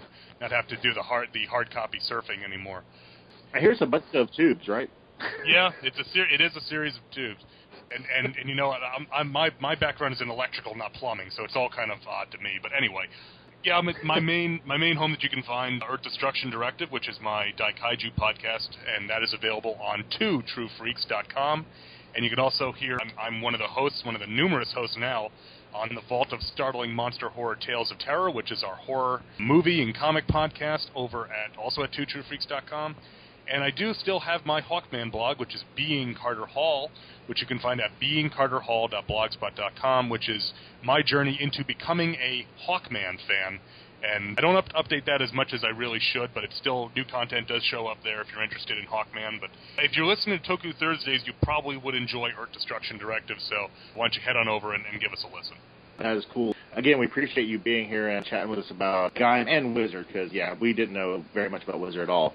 If you're listening to Fanholes and you want to know where to get a hold of us, all right, here we go. Deep breath. You can reach us at fanholespodcast at gmail.com for any kind of email inquiries. We have a Facebook. We have a Twitter. We have an Instagram. We have a Tumblr. We have our uh, podcast on iTunes and Stitcher Radio. We're everywhere. We're global, baby. Uh, chilling like a chilling like a pro. If you like Toku uh, Thursdays, we also have a lot of different other shows. We do Transformer Tuesdays. We do Sentai Saturdays. And we also have, of course, the podcast proper, which is Fanholes, trying to bring you something different and new every time we get together. Anything else I can think of, Derek? Did I leave anything out? You left out Mobile Suit Mondays, but yeah, we've got all those cool side shows, and we thank you for listening to us, and we thank Luke for joining us. So thanks. Hey, th- guys, thank you very much for having me on. Like I said, I'm a huge fan of, of Kamen Rider in general, and I love Kamen Rider Wizard, so I really appreciate you guys giving me the opportunity, first off, to talk to you guys because it's always fun. This is Tony and I's first time that, that we've recorded together, but Derek and I, we've we've banged out some Tokusatsu podcasts. Yeah. Oh my goodness, we're gonna have to hook up Revenge of Belial at some point. I think. Yeah, yeah, yeah. That Yeah. sounds good. And so I want again want to thank you guys. I, I, Fanholes is one of my favorite networks because you guys really seem on the same brain wavelength as me, talking about you know Kamen Rider and Kikaida and Super Sentai and Transformers and comics. It's like yes, yes to all this.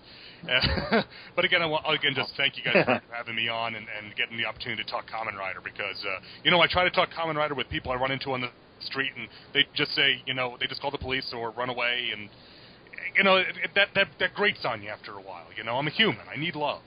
Yeah. away. You need a hug every now and then. You know, I think our, our, us toku us tokusatsu podcasters, we have to stick together because we're brothers. You know, so. Um, uh, if I if I can't depend on my other beat riders, then how the hell am I going to keep my stage? That's all I'm saying. so, again, thanks again to Luke Jaconetti. You already heard all the stuff he's on. I gave you the big show for what we're on, and I think that wraps up Toku Thursdays for this episode. Until then, I'll let everybody give a shout out. This is Tony and Spade. Oh, that's good enough. This is Derek and Shabba the Dot Henshin. This is Luke saying, "It's lunch time." Peace.